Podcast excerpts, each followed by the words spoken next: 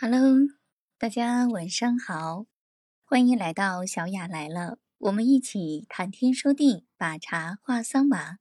我就是小雅，非常开心呢啊，因为前一段时间也是在忙我们家宝贝儿高考的事情，所以一直也没有开播。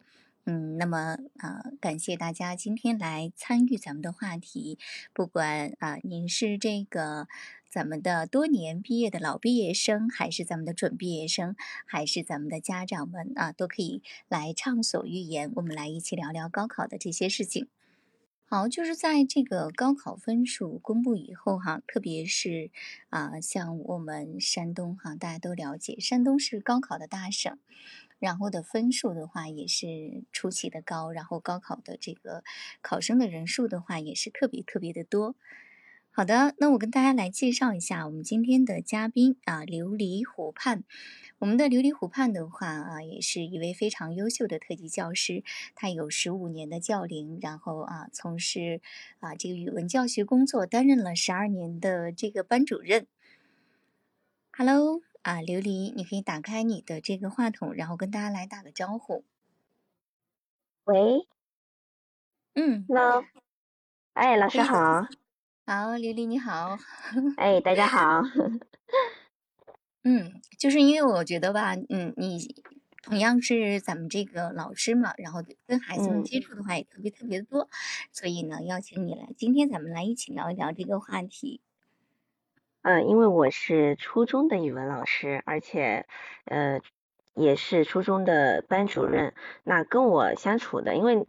我们这边中考也刚刚结束，然后呢，我上上届的一些孩子，就是高考高考的那些孩子，也也重重新回到学校来看我，所以我们在聊天的过程中，啊，也聊到了高考的一些事儿，好幸福呀！对，我们学校有个习惯，就是就是一个很好的传统，就是每一届的这个呃。那些学毕业生也都会每年都会回来看望老师，所以你会在基本上是在高一高二的会考的那段阶段，你会看到那些呃原本毕业的孩子重新回到校园寻找自己的班主任。哎呀，这真是啊！虽然没有体会过哈，但是我能够感觉到一种特别 特别幸福的感觉。就是咱们这届的小宝贝们来过来去看你跟你聊天的，他们最近的就是成绩都怎么样呀？嗯，都各有千秋吧。就比如说，呃，这次就上次回来的那些是高一的孩子。嗯嗯嗯。对，但我但我但是我知道他们已经非常的卷了。怎么样？怎么样卷法？高一就在卷吗？对，非常的卷。就比如说，有的是考到了，因为我们这边是小县城嘛，那有的孩子是直接考到了市属中学的。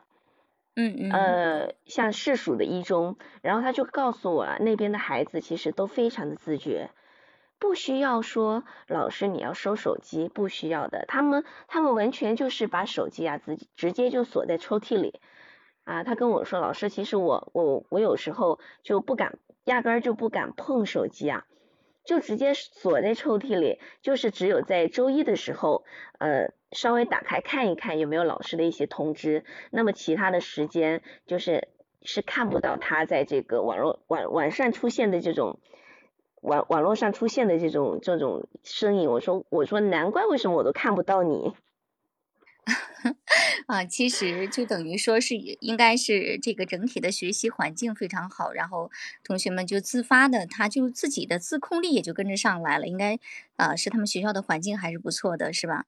对对，所以越是好的孩学学校的这些孩子，他是自觉性越强，他越不需要别人在盯着他。那以此类推，呃，县属的一中，然后县属的这些呃普通高中，那么他的自觉性是会略低一点，但是孩子们都有一种感觉，就是我已经上高中了，我跟初中状状态完全是不一样了。很多时候他能够自己管理自己，不需要老师或者家长的一种督促。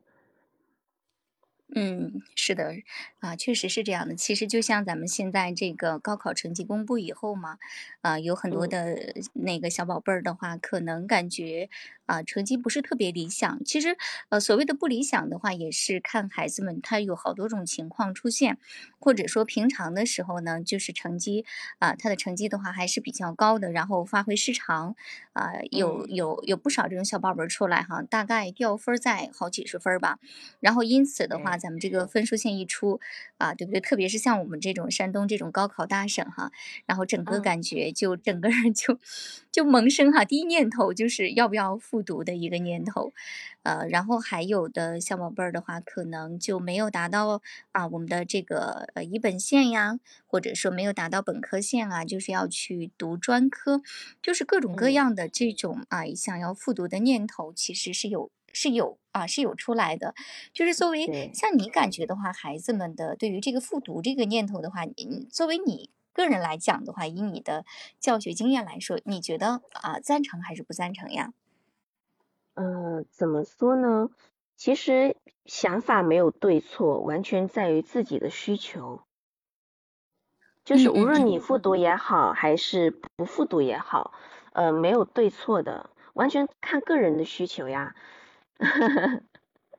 就比如，说嗯。我我自己，我当年我我参加高考的时候，其实我也是考砸了一个状态，其实发生了挺多客观的一些因素的。当时。我考完以后，我的爸爸就告诉我，哎，你去搞找工作吧。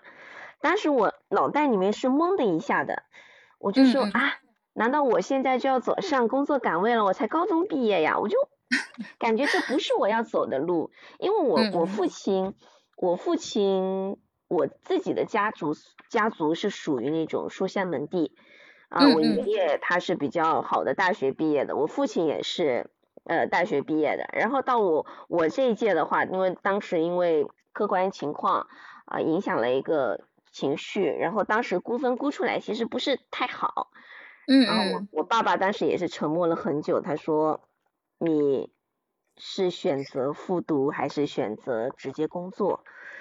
当时我就想，我我我脑袋是懵的，当时心也是不也是不死的，就想我成绩还没出来呢，怎么就马上给我下了这么一个判决书呢？我说我再等等吧，我我一定要等到分数出来，我我再做决定。嗯。所以所以心里那段时间是非常煎熬的，等待分数下来的那段时间是非常煎熬的。那。同时呢，我也做好了怎呃退路，我心想我算了，我不想复读了。就是高三的那生活已经是非常煎熬的那那一年，所以我已经打算了，说要不然我就先去找工作吧。然后就去面试了，面试当时是高速入口的收费员，啊，但凭借我，我凭借我的口才，面试也过了。他告啊，诉我什么时候时嗯。候对，什么时候就可以过来上班了。然后呢，刚好通知我那个上班的那一天是发布成绩的那一天。嗯嗯嗯。然后呢，我我我我自己在三楼，我爸妈在一楼。他说你自己去查成绩吧。他们俩其实已经不抱任何希望了。嗯嗯，然后我结果。出来，对对，但是我我发现我的成绩还是挺已经已经超过了超过了分数线啊，挺多的。然后呢，我就打开窗户，我朝下面喊，到包括我整个小区都能听到我的喊声。我说爸爸，我 我分数过了，我分数够我的那个那个期待那个大学。哎呀，那。天心心里的那一颗大石头才能放下来。真的是特别。幸福的一个时刻啊。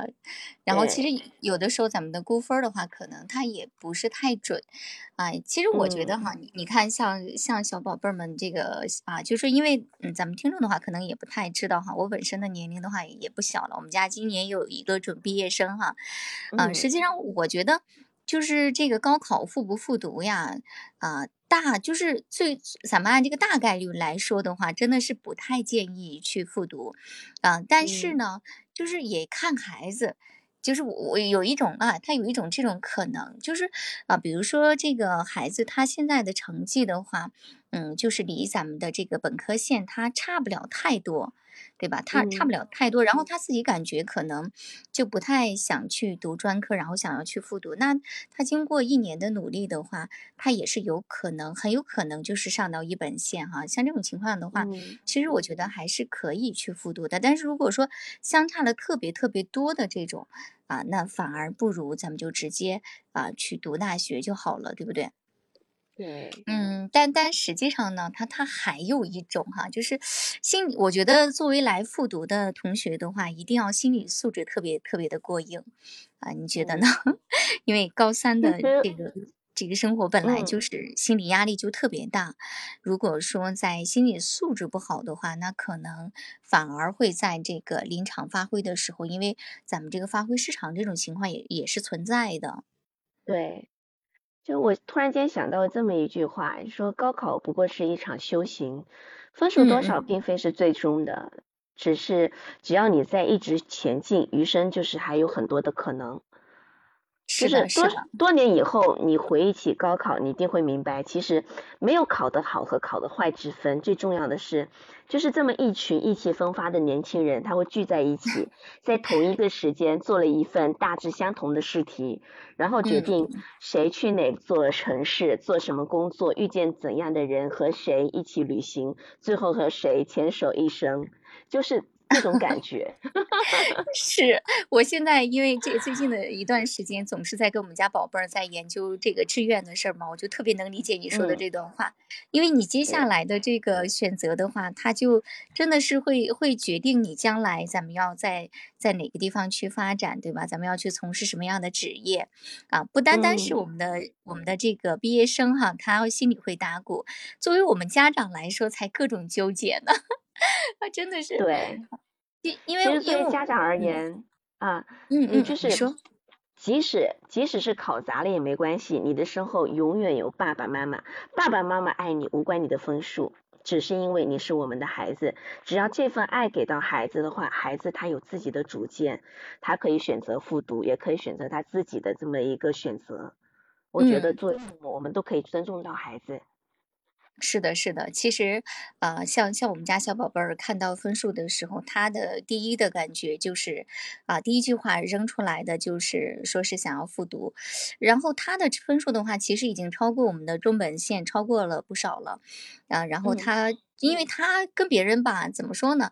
啊，就像他给我看了一个啊，看那个好多评神评论哈，或者这种是下面写哈，作为家长，让孩子来嗯选，嗯，啊，这个教师啊，医生 啊，等等啊，就是咱们来作为家长来选的这些稳固的，然后对于孩子们来说，真的很多孩子，他们就是非常的不喜欢，特别的可以说有的时候会很嫌弃的一种感觉啊。我觉得最近还好，以前的嗯话，只要聊起这些咱们觉得还比较靠谱、比较稳妥的这些工作的话，他们是不太喜欢的。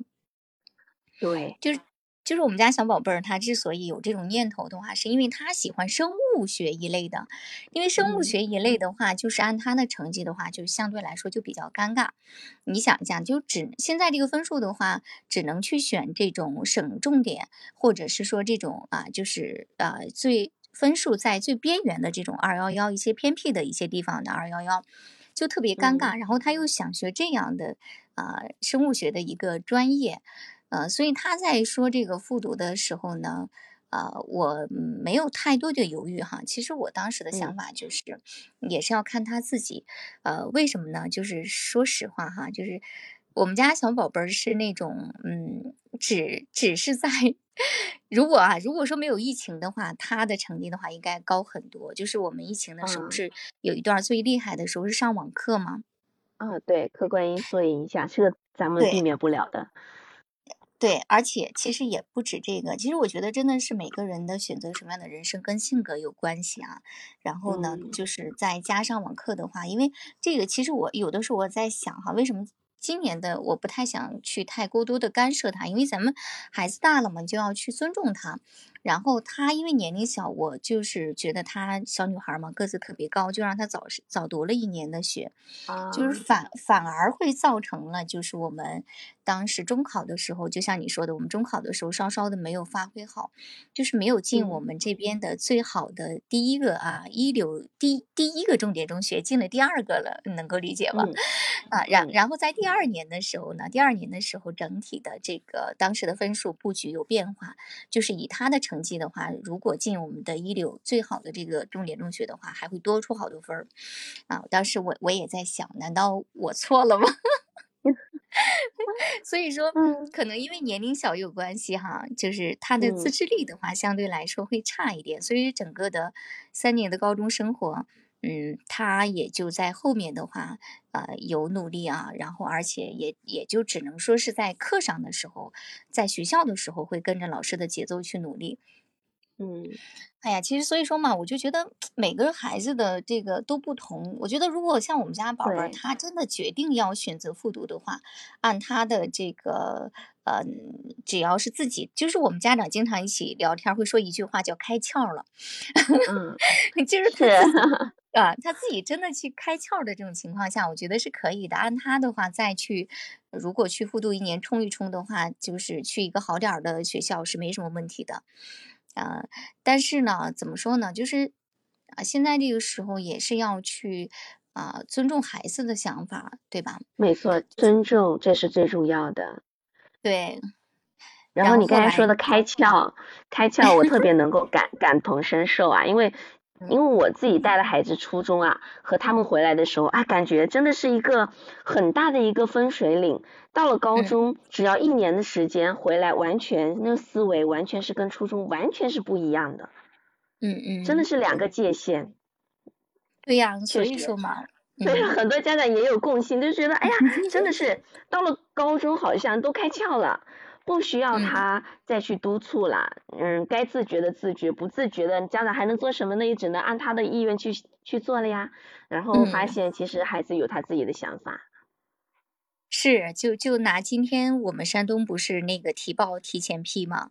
按他的嗯这个成绩的话，其实呃去填报这个师范类呀，还有这个医医学类的很多这种公费公费，这叫什么呀？公费就是来读，然后就是定向就业嗯的这种啊，就是你你要在这个城市工作的这种，他是没有问题的。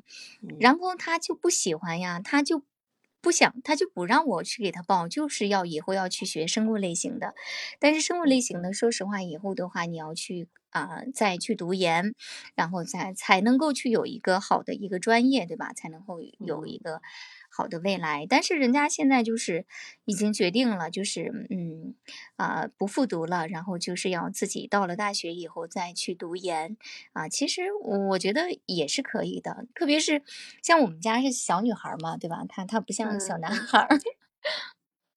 我们考虑的其实是未来孩子就业的稳定性，嗯，怎么说呢？对不对？其实你看啊，就是也也很也很纠结，你知道吗？作为家嗯长来说，我自己也很纠结，就是也嗯想要去。你比如说哈，今天我就在想，如果这个公办的，这就是不是公费的这个啊，对吧？然后你如果被录，取的话，呃，你去读本科四年，然后你要嗯签一个合同，在这个市里的话，你要工作五年，这样是九年嗯就下来了哈。其实也是蛮纠结的，因为你如果这样嗯情况下再去考研的话，那就只能是在就是呃一边一边工作一边来考研，相对来说那个几率的话，它就会又小一些，对不对？它不如在校的时候去嗯考研。哎嗯呀，所所以说作为家长也是很纠结，就是想孩子就这样，嗯，就这样固定了吗？难道说咱就学了学了这个职业职业以后就啊就就不发展了吗？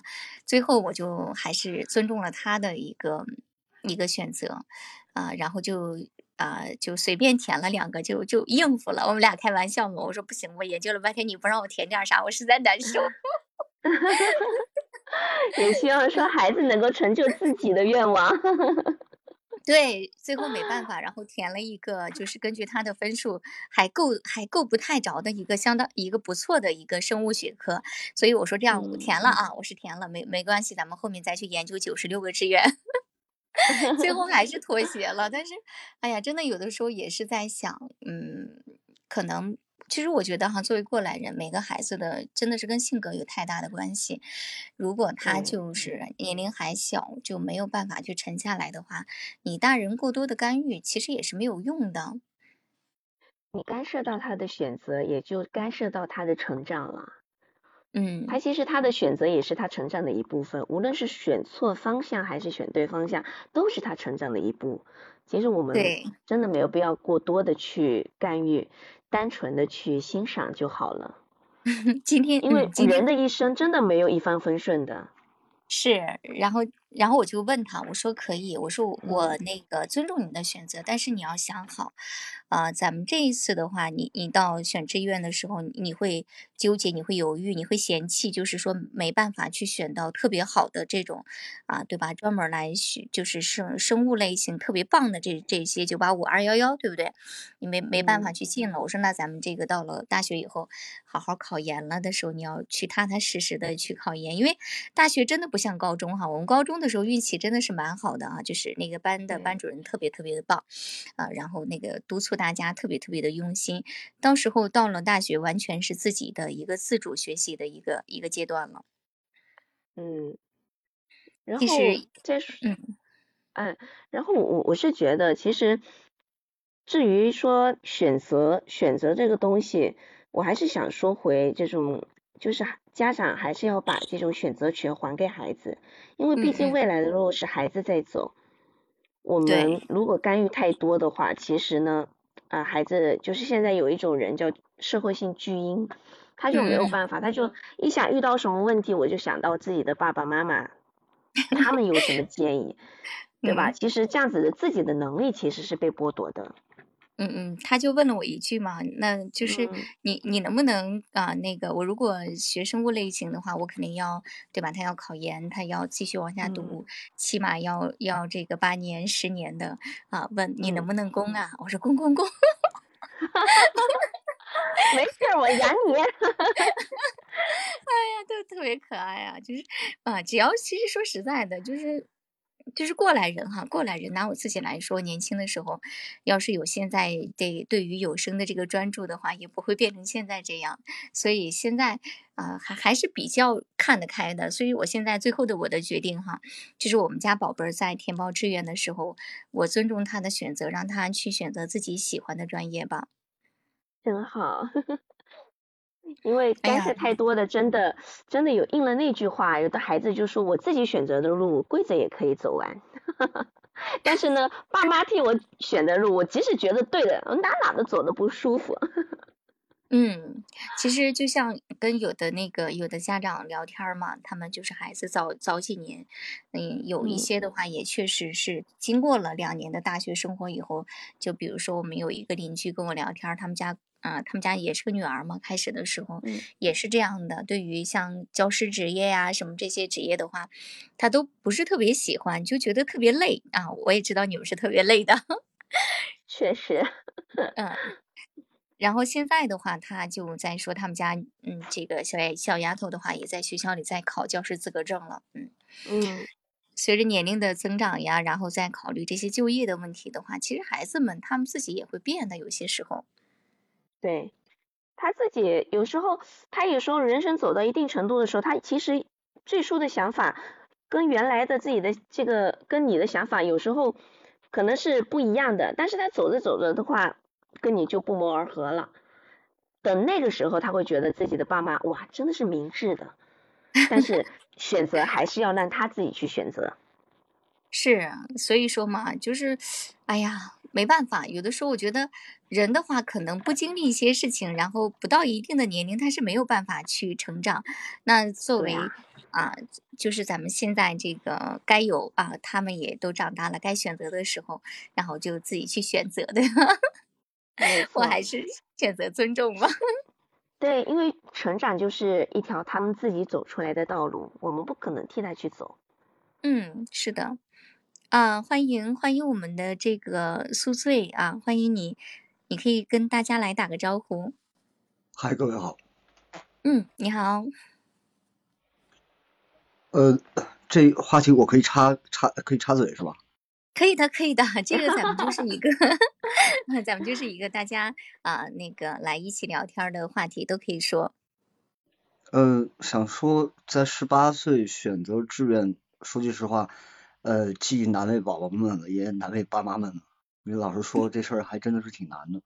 因为呃，当知道自个儿这工作是往哪个方向，或者说科研往哪个方向，基本上都得二十一、二十二，甚至往后的时候吧，基本上是得普本毕业的时候，那么大概对这社会有一个大概的了解，呃，知道自己想呃去到哪个城市。呃，甚至说这个我是科研型的，还是我是这理工里面的我是理啊，还是工啊，或者说我是一个喜欢喜欢自由的人，还是一个我愿意每天按部就班去享受云呃云淡风轻的人，这还的还真的需要这个大学四年的历练，但是往往那个时候发现，我去已经晚了，专业都选错了，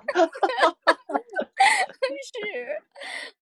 但是有一个，我是觉得专业选错和选对，一定是要按自己自己的兴趣爱好去选择的。嗯，恐怕因为我发现很多很多毕业出来的，就是当时被父母呃牵着走的选专业，选了出来以后，他大学出来毕业出来，发现自己自己的工作工作一两年以后，他觉得真的。在这个岗位上没有任何的这种幸福感和成就感的时候，他又回到了原点，选择了自己喜欢的这个对不对口的、跟自己专业不对口的这个工作去继续做了，因为他会在这样的工作单位寻找自己的、找到自己的幸福感和成就感。那就是相对来说就比较压抑了。还好，就是说普本毕业之后，我们还有一个选择机会，就是硕士。我见过好多朋友，呃，就是选择这个读研，并不是说他想在本专业去深造，正好相反，他他想他想再再找一个呃从头再来的机会。呃，当然不是从头再来啊，可能是这个呃转型的转转折的机会。嗯，对的。呃，当然现在在一般的高校当中的话，那个跨专业的或呃转专业，或者说你再读一个第二专业。呃，这些也都是可能性，也都是比较大的。比方说，这工科的去读法律的，这个我们也见的也也蛮多的。但是这个的话，如果自个儿有定型的话，那么在本科的时候就勇敢去转，我觉得这个这没关系的。我们进了门之后的话，有自己有选择权的。是的，就是现在的话，大家在选这个帮孩子去选专业的选学校的时候，其实也可以去关注一下，就是很多的学校他们都是可以去转专业的，有有一些是不可以的，嗯，它有一些规定是不能转，但是大部分都是可以转专业的。一般本院比较容易转，跨院的话难度会比较高。然后如果说呃跨了理科工，跨了这文科理的话，可能难度会更高，但是不代表不可能。这呃。只要去找导员，他都会告诉你流程，你都可以去尝试。是啊，我就特别能能那个感同身受你刚才说的。现在这个选专业呀，就特别对于家长和孩子来说都是蛮纠结的。那可说是，呃，这要说这这还是一个是选，还有一个是成绩，这事儿这两个事儿就最后促成了这个你到底是哪个专业哪个学校。我那会儿就是这个。呃，我自个儿觉得十拿九稳的，还真的是我自个儿填的。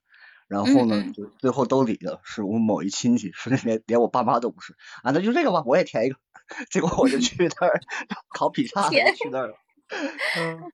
然后后来那个，嗯，那你当时，那你当时看到这个下来以后，什么什么想法？硬着头皮也得去是吧？呃，先去了再说吧。但是我没有选择复读，因为我我觉得这一年。恐怕这个我损失的会更多，我总觉得还有更多的机会。然后后来的话，那个到大二的时候，我就选择去呃去国外读书了。然后我就自己重新选我自己的专业。然后这一行我干到现在。啊，您现在是什么？是从事什么？啊，我是做管理咨询的。啊，挺好的。现在这个职业的话是自己喜欢的，是吧？没错，没错。嗯。如果是原来的的话，原来那是资产评估。那就基本上就每天在所里，就是这个千篇一律的这个项目。现在的话，基本上呃什么行业都能接触得到。嗯，虽然做了一行，但好像做了所有的行，挺好玩的。嗯嗯，其实真的是这样。我觉得自己喜欢的话非常的关键，但有的时候，嗯，在特定的条件下，就就像您刚才说的，咱们就没得选择权，怎么办啊？他就已经这样了。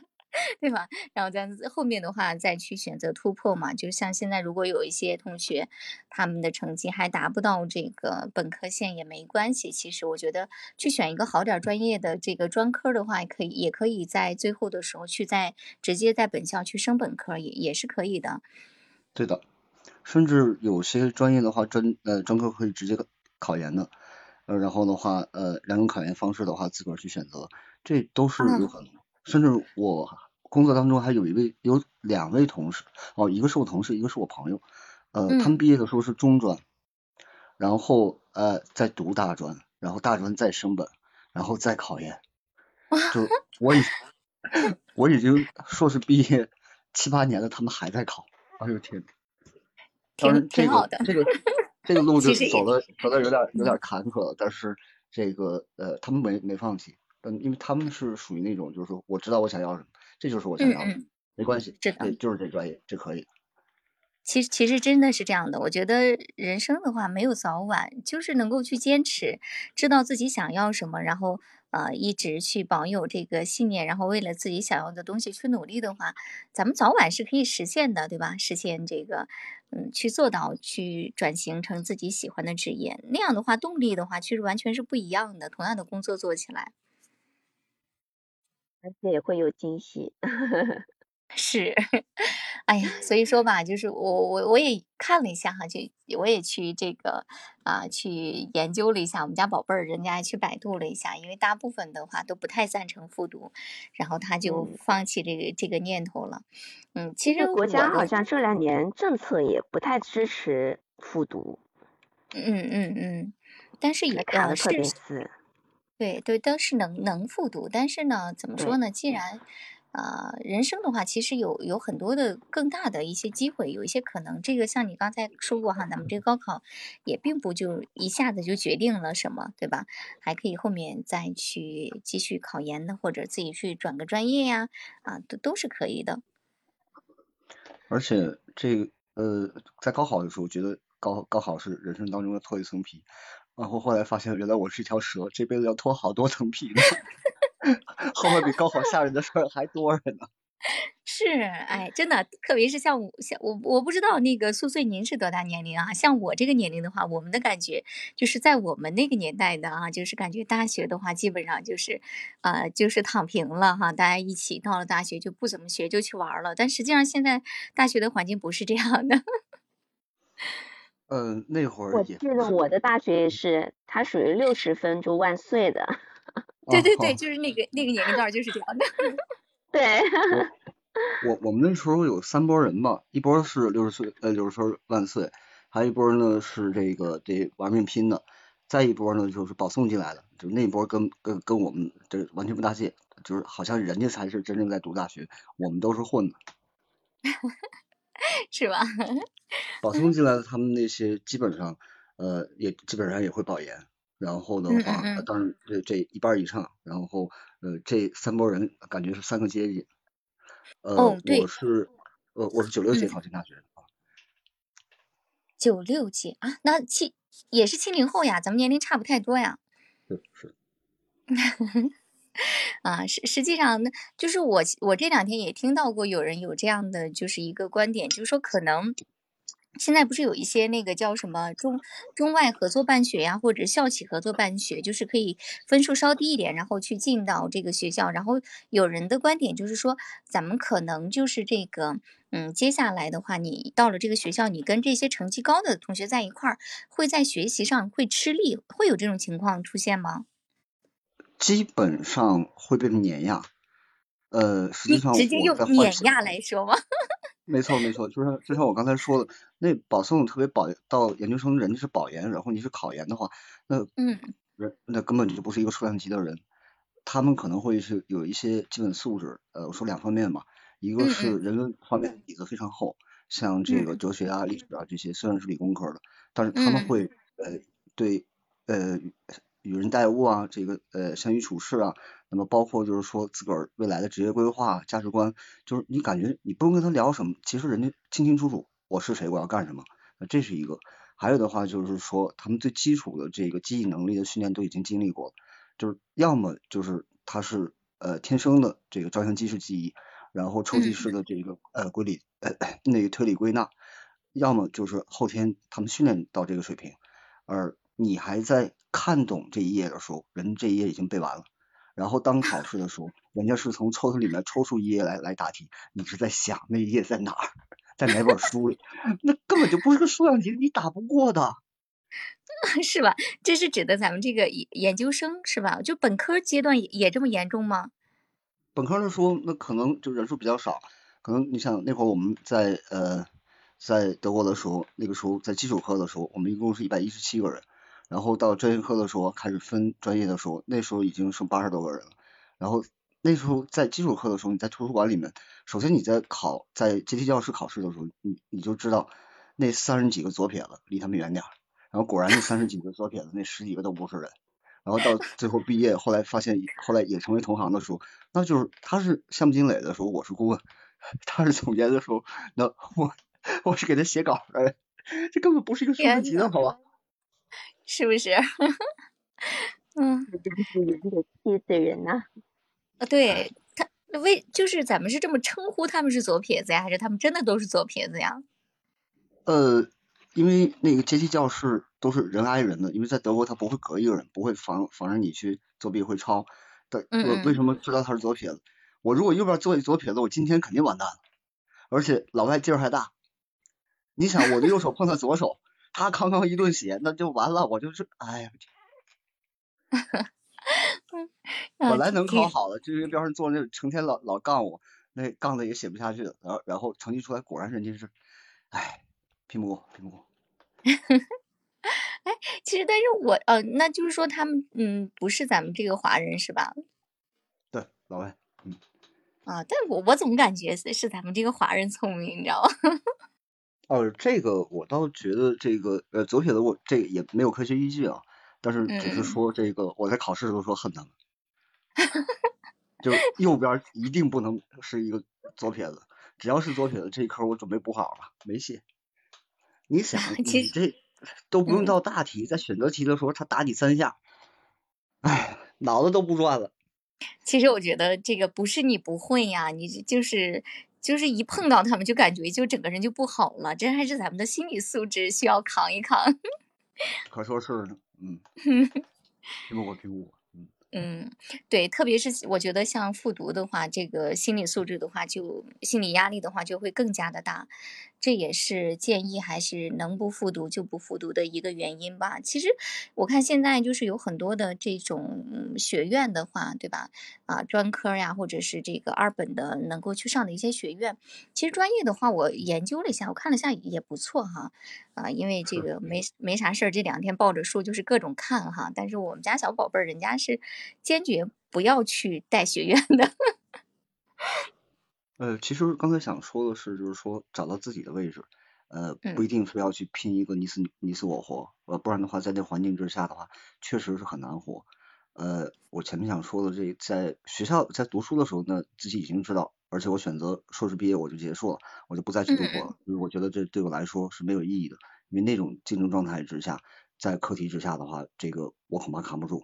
然后在呃工作的职业选择，这到现在这个工作的时候，我是主主动选择这个放弃前一份工了，是因为我发现呃那边都是一些凤凰，那选择是当鸡头还是当凤尾，那我觉得我是明智的选择了当鸡头，这个鸡脖子的位置比较好，比较好混。但凤凰尾巴天天都是被人 diss，这活不了的，这这真不成。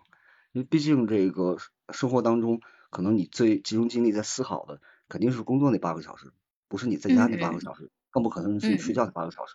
所以，如果你这个工作那八个小时成天卷的啊，这这不这算了，这这扛不住。嗯，挺好的。其实我觉得您的话也是。自始至终都都知道自己想要什么，而且也能够去根据咱们遇到的不同的一个情境，然后去分析，给到自己一个正确的定位。嗯，非常好。对，好像我们有新朋友来了。正确的快乐，鸿鹄也鸿鹄的大志。嗯嗯，但真的真的哈，就像咱们这个宿醉朋友说的，很多时候。哎呀，可能想等你想明白的时候，那个时候已经填完志愿好几年了，是吧？是的。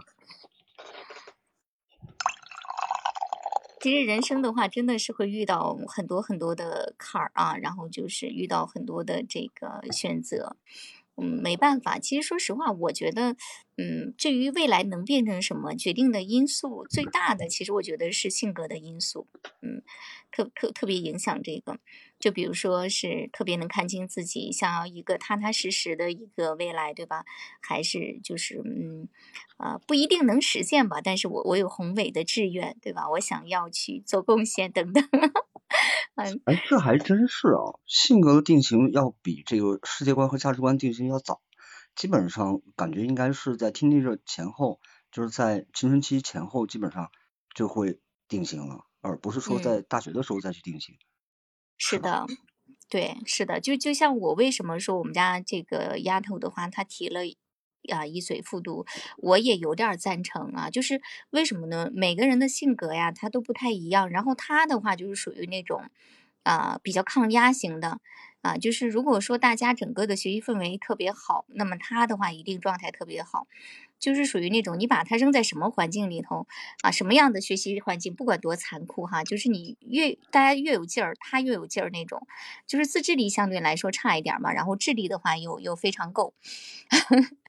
嗯，所以我感觉我当时考考量了一下，我是这么想的：如果说他拿出一年的时间认真去用功去复读的话，能够选特别理想的这种学校哈，然后比这个大大学大本这个四年去努力要划算的多。呃，他如果真努力成功了，真的跳到那级的话，他大本的四年的努力恐怕要比今年的这个要去的那大本那个努力的可程度可能恐怕要要多得多。哎，我我有建议，就是说，嗯，你比较就是他比较向往的学校，因为毕竟也经历过这一次嘛。如果真的复读的话啊，我会建议说，呃，他比较感兴趣的学校那个院儿，呃，你在这个假期或者合适的时候带他去看看。感受一下，甚至去蹭两堂课，甚至说这个如果方便的话多蹭两堂，让他感受一下。这这个倒是这个我我我我们国内这比较少，但是这个呃我在德国的时候就会发现我同学说这学校我熟悉啊，我高中的时候有半年在这儿。我说什么？你高中就跑大学？因为他们有那个托儿馆，他们可以就有些课他可以旁听，有些他可以这个做作业，这个呃这助教也会给他批改。就是让你提前你就感受这个学校的氛围，我觉得这可以试试看。嗯嗯，其实为什么呢？就是我觉得现在按他的这种对自己的这种要求和想法的话，如果选择的话，应该是哈，应该是能够提特别多的。但是现在他自己也许又决定了不去复读了，所以我我也不去复读，好对我也我也没。嗯，我也没有太去左右他，因为我不是已经帮他小时候选择过一次，我感觉不一定对，我已经不想 不想去这个再影响他的未来。啊，那那这就像我刚才说的，那进了这个大学校门之后，那么选择了这个机会和方式方法还多着呢。只要他有这想法，呃，他去问，呃，总会有总会有方式方法，方法总会比困难多。对对，他就是想要选自己喜欢的专业嘛，然后这个自己到时候以后再去考研。大家也都知道嘛，就是现在网络上流行的这个，对于啊，比如说什么生化、生化环还是生化环境还是什么，还有什么来？大家说这个理科如果学这几个专业的话，就不太好就业。还能。啊，对对，生活华才能试试。说学这几这几个专业的话，有可能不太好就业，但是他就是喜欢呀，你就没办法。我一再去问，然后小宝小宝贝给我的话，其实我也挺赞同的哈。我除了他担心他会这个到了大学以后自己不自啊不自律以外，没有其他的担心哈。他就像他说的，其实任何一个专业的话，只要你自己去肯用功的话，没有。嗯，它不存在这个以后自己没法发展，或者是没办法去就业，就看你到底去努力到什么程度了。嗯，这几个其实说的是这样，就是说，呃，如果是偏工的，就是偏怎么落地，咱们在这个工厂或者公司这具体去做事儿的，那确实是呃难度会比较高。但是正好相反的是，如果偏理，那么现在比方说这个生命科学的它的理论的这个基础，呃，包括这个呃。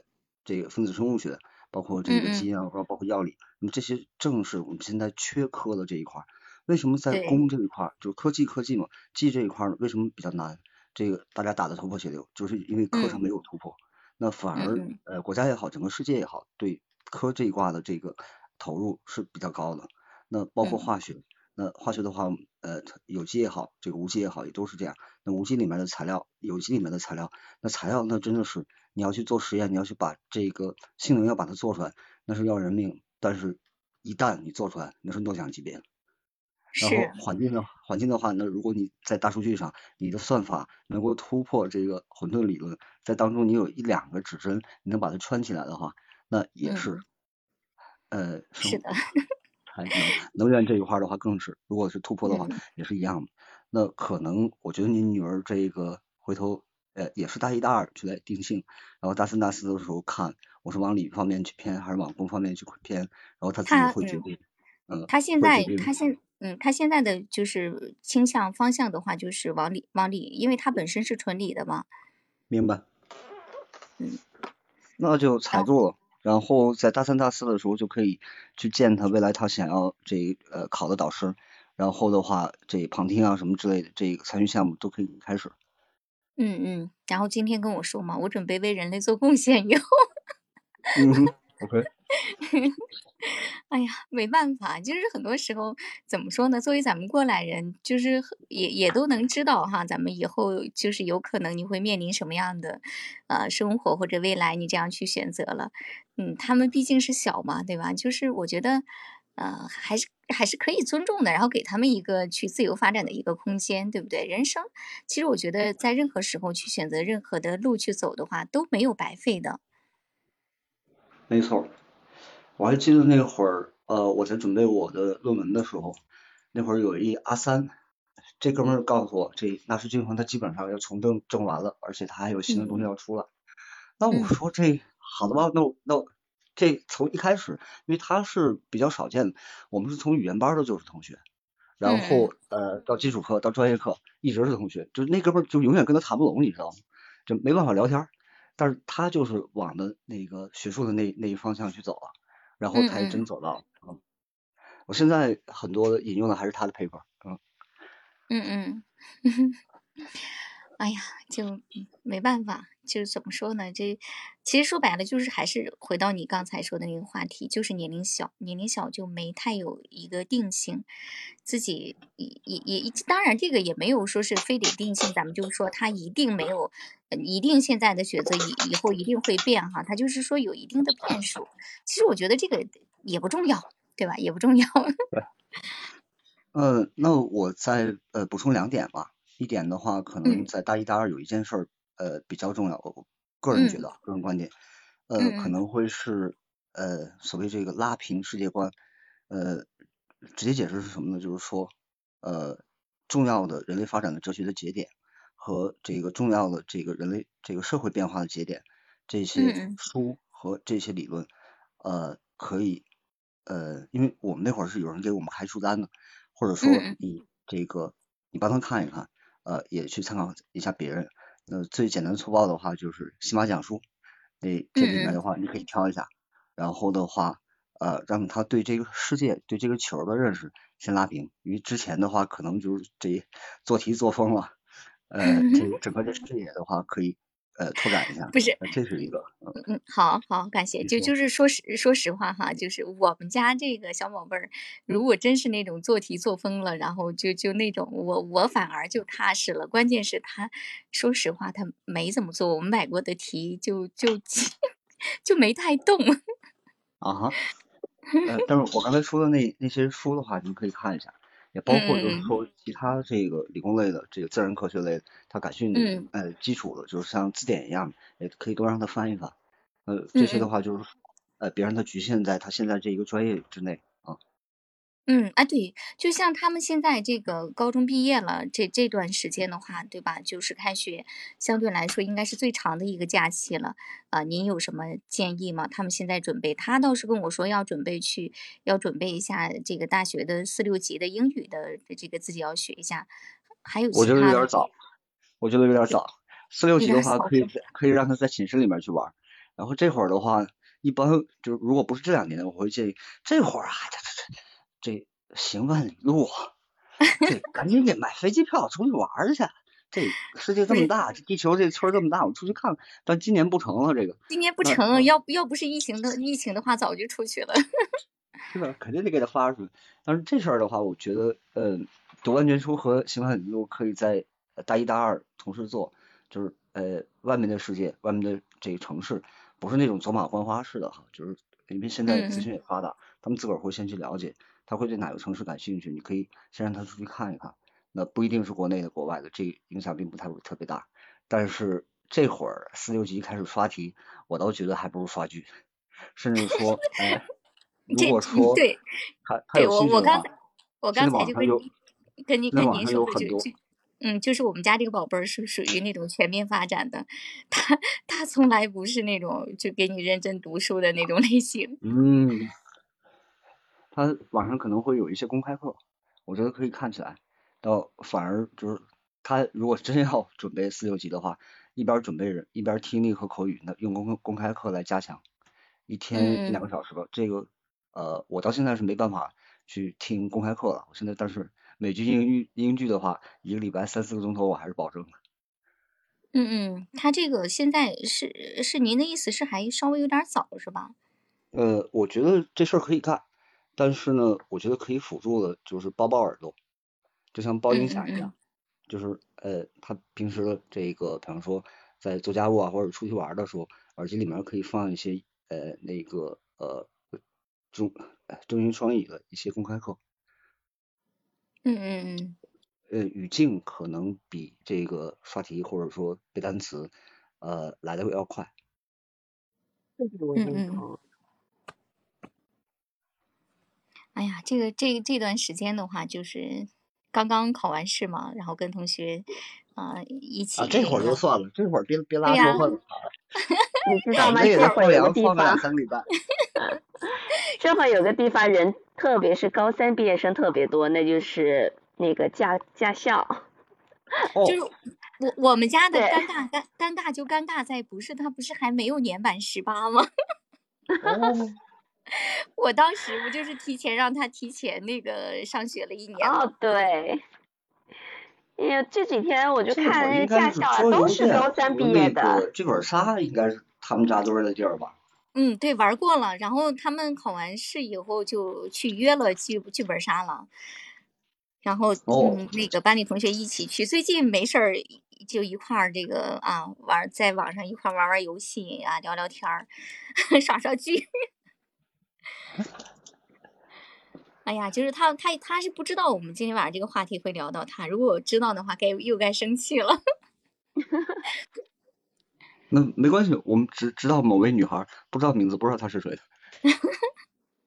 嗯，哎呀，就是说实话，这这个时候在选选专业，我们九十六个专业的话，大体大体选了一下，还没有选完呢，就很纠结。因为他现在只想要去学他喜欢的，其他类型一点都不准让我写。那就听他的，但是你得给他一前提，就是说他那些的话，他得有可靠的信源。他的决定，呃，他的决定应该是有论据的，呃，然后这个他可以告诉你结果，但是最好也告诉你他论证的过程。啊，对不起，职业病来了，对不起。然后他去网网上去找着可靠的信源，就比方说这专业，这这学校是怎么样，这个这呃这院是怎么样，这师资力量是怎么样，然后未来的择业方向什么这些，呃，或者是说这些你全都抛掉，那你感兴趣的地方是什么，那也行，那你哪怕说两句话，这也行。然后然后最后你再做决定他现在对于就是这个学校的这个嗯选择的话，倒没那么强烈。就是对于专业自己喜欢的专业的话，非常强烈，就是想要去学生物科学呀，或者是生物呃生物就是生物一类型的吧，生物科学、生物工程、生物技术这种类型的。呃，生物科学还是生命科学？生物，它不是生命。嗯，明白。好，收到。嗯。我天，志向远大，可以的。这未来的这岔路口会更多，嗯，我觉得他是挺 好，嗯。哎呀，所以说这个，但是但是他也知道嘛，他自己也去搜了，想要学这个的话，单单纯是本科是不行的，还是要继续再学。基本上得打到博士，而且你还得恰巧碰到一个比较好的实验室，有一个比较好的老板。对。那基本上他以后的人生就是。呃，随时准备开挂，没挂要去买挂，要不断的要迭代了。哦，好精彩！天呐，我现在非常非常成长了。没有到到 到普硕之后，这后面就没您什么事儿了，后面他挣钱了。嗯，其实我的想法你知道不？说实话，我我跟他那个跟他爸的想法不太一样啊，就在选专业上就明显的能看出来，因为那个就他就是打电话，我我们在没在一块儿哈，然后打电话就那个让我啊劝孩子报什么军校呀，报师范呀，报报这个学医呀等等啊。然后我也劝不了呀，对不对？而且我也不太想要去左右孩子的一个未来。但是说说实话，我他的第一个一第一感觉就是想让他本科完成以后就就就业。但是我说实在的，我从来都没想过让他啊本科就是毕业以后就就业，最差要去考研，考完研以后甚至再去读博之类的，我是这样去想的。啊好，OK，那这可说谁说孙悟空不能是个女的？不，他可其实我觉得这个我还要一路打妖怪去呢。我觉得这事好玩，那就打之。白骨精也可能把孙悟空给揍了，这这很正常。是啊，就就就且让他试试看吧，对吧？就是也不选什么热门的。其实再说是咱再说句到位的，其实我觉得现在热门的专业，你能保证在四年本科结束以后他还热门吗？其实这个真的是也是未知的，对吧？嗯，就像我刚才说的，科和技相比的话，科一一定是前瞻性；理和工相比的话，理一定是引导的是火车头。现在的火车头，女火车头我见的太多了，好吧？这呃，以前我们这行男女生比例是九比一，现在基本上三点五比六点五，甚至在有些行业的话，可能是对半开。这只是因为以前这怕炸炸您这局啊，这这不展开。但嗯，但是这个男女生真没有这么大的本质差异的，基本基本上是五五开打平了。那这现在这女生如果有想法干，嗯。其实我也我也觉得哈，不是同为女同为女生吗？我也觉得这个不存在，就是性别上的一个啊，就是谁嗯，就比如说咱们男士要一定要就比女生要强，其实真的不是这样的。就是现在在选专业的时候，很多人他也会建议啊，就是你要在选专业的时候，一定要去看一下这个男女比例。我不知道为什么会这样建议，难道是怕以后找不到对象吗？我我对这个不太了解啊，就是他们为什么要建议去看比例，还是怕？这个女生后面不太好找工作呀，应该是还是找工作的问题，因为在社会上还会有一些职场的思维定式，就比方说简历，男生投的话投三百份，我看三百份；女生投的话，我可能先刷一下你这个出校门的这第一份工作经历，哪怕你在学校的经历我都不看了，因为你也知道这 HR 一天要看多少份简历，就是同为 HR 大多数女生啊，女生就在为难女生。连他的业务部门的老板都没见着这份简历，那大姐告诉这人不成，因为为啥？女的，好家伙，这这事儿多了，好尴尬呀。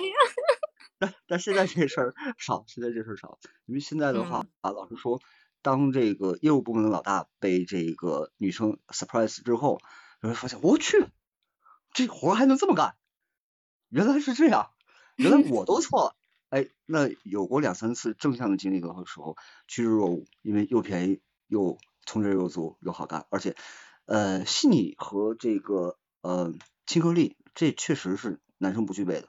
因为男生的话，特别是理工的，基本上口条不太好使，那其实底子就是文科不成。那别说说，你写都写不明白，那更说不明白。嗯，是，所以说其实你看啊，真的是都各有。各有各的一个优势出来，对吧？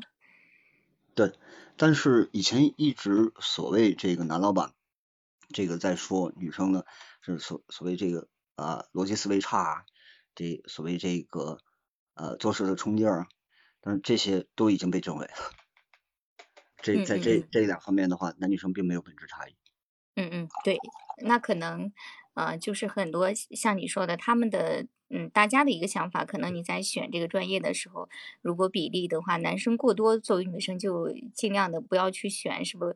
就是怕以后就业的时候会有这种性别上的歧视哈。就比如说，你像这种建筑工程类的哈，大家会这个局限的，就觉得这个就应该男生来干，不应该是女生来干的，对吧？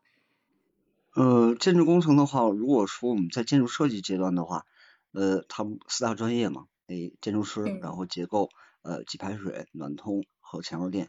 那这里面我到现在都没看出来男生他们优越在哪儿，反而这从头到尾的话，这个打平的这个案例我看的太多，这并没有。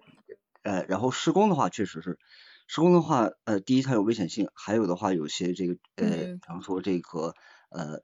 如果造高层的话，那高空作业啊，这体能啊，这这些方面倒真不建议女生就把这自个儿放那儿，除非本来就喜欢极限运动啊，这这这咱就说晒的晒的来跟印度阿三似的，这图什么纸啊这？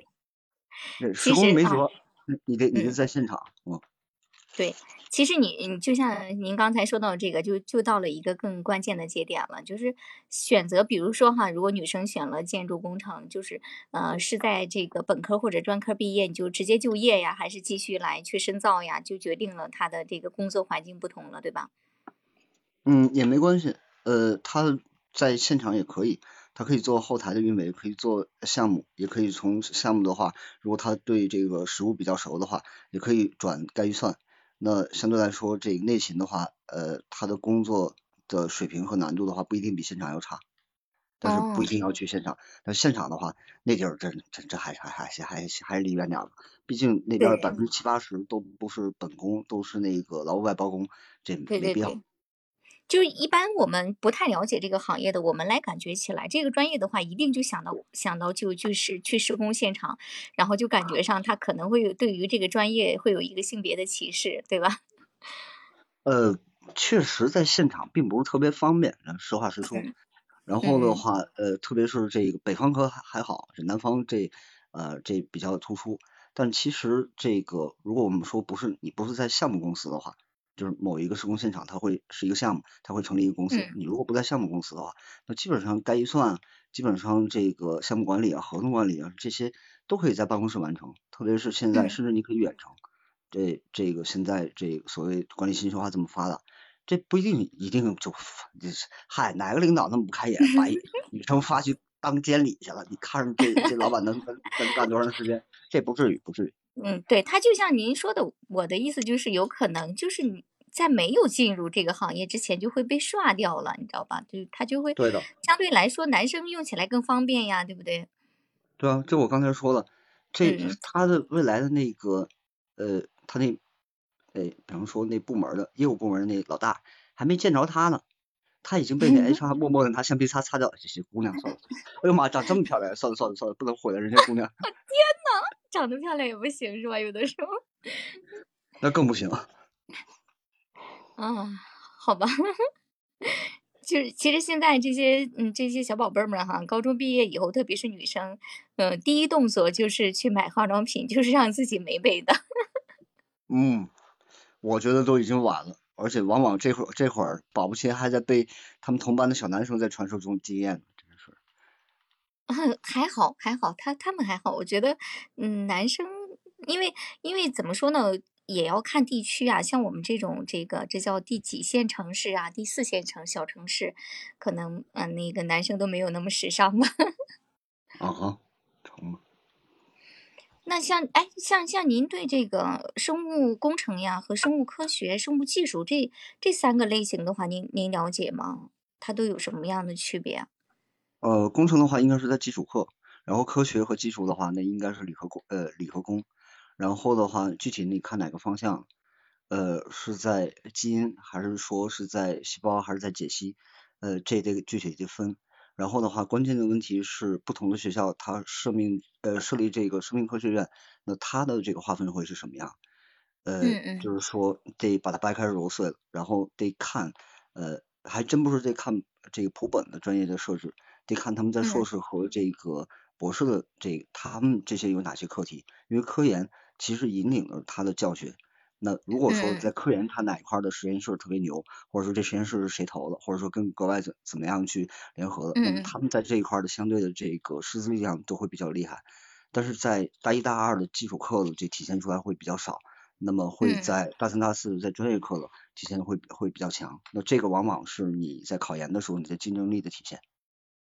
哦，所以说，嗯，还是要去了解一下这个，比如说这个专业的话，在学校里是不是属于这种比较有特色的专业啊？是不是比较，的，它嗯，不是分了很多很多，嗯，呃，那您说，如果说是硕士专业，呃，硕士阶段或者博士阶段，那算是呃三的话，那您得拿这个三去减减去它的这个基础课，然后你看它那个二，就是呃大三大四，他那些专业课嗯它是如何去设置，然后拿这个专业课去跟横向去对比，是不是您家宝宝想要的？嗯嗯嗯。好，还是他现在就比较，嗯，盲目的，就是喜欢这种类型，别的就是不想嗯，学。然后也打开看了一下，就是有有些学校的这个课程设置，好像就好像还比较全面，主要的方向还是在以后像你像您说的哈，去选择考研的时候，再从哪。个话题，然后再去深入的去去学。这这个给您一个难题了，就是嗯说国内如果是一的话，我给您一个九的作业，您拉着他一起，就是国外知名的这个呃生院国知名的大学的这这个生命科学的这学院，你把他们的专业的硕士和他们的硕士和博士拉在一起，拉在同一张表格上，一定要做 Excel 表格哦，然后要打分哦，然后的话，好好难。这这是您的考题了。然后的话，当您这分儿，呃，你您只要告诉他这怎么去设定这个分数，怎么设置权重就行。当他分儿真正打出来的时候，他基本上他已经有数了，他会他能做决定了。啊，好难呀，我都听得懵懵的。这这 S 表格很快的，一天就做出来。然后后面的话就是他自个儿会人身交战，然后你等他做做决定嘛，那基本上你就算是服他一程。嗯。嗯嗯，其实说实话啊，就是那个现在选专业的话，我是准备要尊重他，让他选择他自己喜欢的。但但是哈，但是可能也因为这几年的这个国际局势啊，然后疫情的影响，特别是小女孩嘛，我还真的是以前的时候，我的想法就是头几年我会我会想让他以后有机会的话去国外深造哈，然后再回国来发展。嗯，然后就为祖国做贡献嘛。但是现在的话，我就我就不太不没有太多想让他出国去深造的这种想法。嗯，这么说吧，就是说，其实关键原因还不是在普本的专业课和普本的这个呃基础课这一块儿，还是在未来的发展。因为毕竟的话，现在我们现在还是，嗯，说句褒义词儿，叫，嗯哎，那怎么说呢？那 copy 怎么说？哎，对不起，一下卡住。啊，叫逆向工程，也就是说别人有了最后成果，然后我们去嗯倒推他原来是怎么想的，就是抄人家。嗯这为嗯什么呢？因为在前沿的话，在前面在冲的时候还是会在国外。如果这个恋爱真选择说我要冲一把，那嗯这呃哪怕是交换，这都比我在国内要强，因为那些实验室的这个设备啊、导师啊，他们这发的 paper 的这个呃含金量啊，就如果说嗯你交换的过程当中能够呃进入到一份这能上主流杂志的 paper，那可能你未来就不单单是您的那个学位，可能在未来您择业，这都是呃大大的加分。这这些的话可以关注。呃，如果是真往这方向的话，现在都可以就关注起来了。嗯嗯嗯嗯。啊，是这样。其实发现没有，就是有的时候呀，就是我们家长的一些想法 也会影响孩子以后的。啊、就是就是以前说实话哈，以前的时候一直也是想要他能够去像你像您说的，能够以后有机会可以去开拓这个更宽广的一个视野，对吧？然后到了真正这个能够去做选择的时候，反而是就就希望对吧？一个小丫头能够在国内踏踏实实、平平安安、健健健健康康、快快乐乐的，我就很知足了。嗯，其实我刚才呃提的，比方说在假期里面，如果能听一下呃有一些这个国外学校的这个线上课的话，其实呃呃我是埋了伏笔，或者说我是使了坏的，就是嗯。大手的教授，就是他那课这不是同行业的，甚至扫地大妈那不至于啊，甚至说我们说这你基础教育说过了，你都能大概大致能听懂当中两三个片段的。那种嗯。好的课，那种嗨的课的话，他可能在国内的基呃这在基础课阶段的时候，他就有想法，他就活动，那他也会去去看这呃国内的有哪些他可以转校，这这还有转校这机会，或者说在嗯他们学校里面恰巧碰上这韦东奕这样的大神，哎，去了他发现能听懂。那跟两下聊之后，那大学里面其实比这个中学教育其实要呃要宽松的多，就你的机会要多得多。那如果说现在就能让他知道，哎，有那样的方式方法，我觉得会比现在真的就去刷四六级的考题要来的呃对他能帮助的多。因为这会儿其实要给他建立的就是说，呃，可能中学的时候是把一个题做正确，大学的时候，呃，你要找适合自己的方式方法，包括学习，包括为人处事，包括在这个社社会当中去立足。那这些方式方法，包括你去选给自己选一个好的老师，选一个好的环境，那这些的话，我觉得可以试试看。嗯。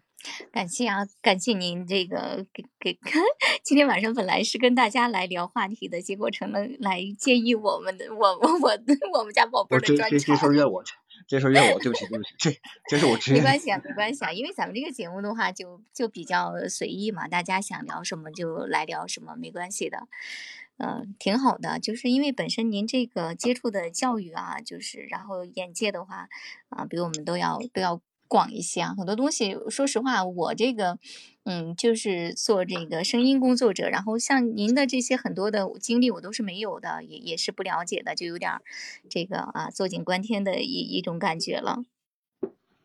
呃，您还真别说，我在二零二零年那个疫情的时候，就是进了这个呃 MC 的这前身叫地爪，那会儿最喜欢玩的，还真的就是没 啪戏。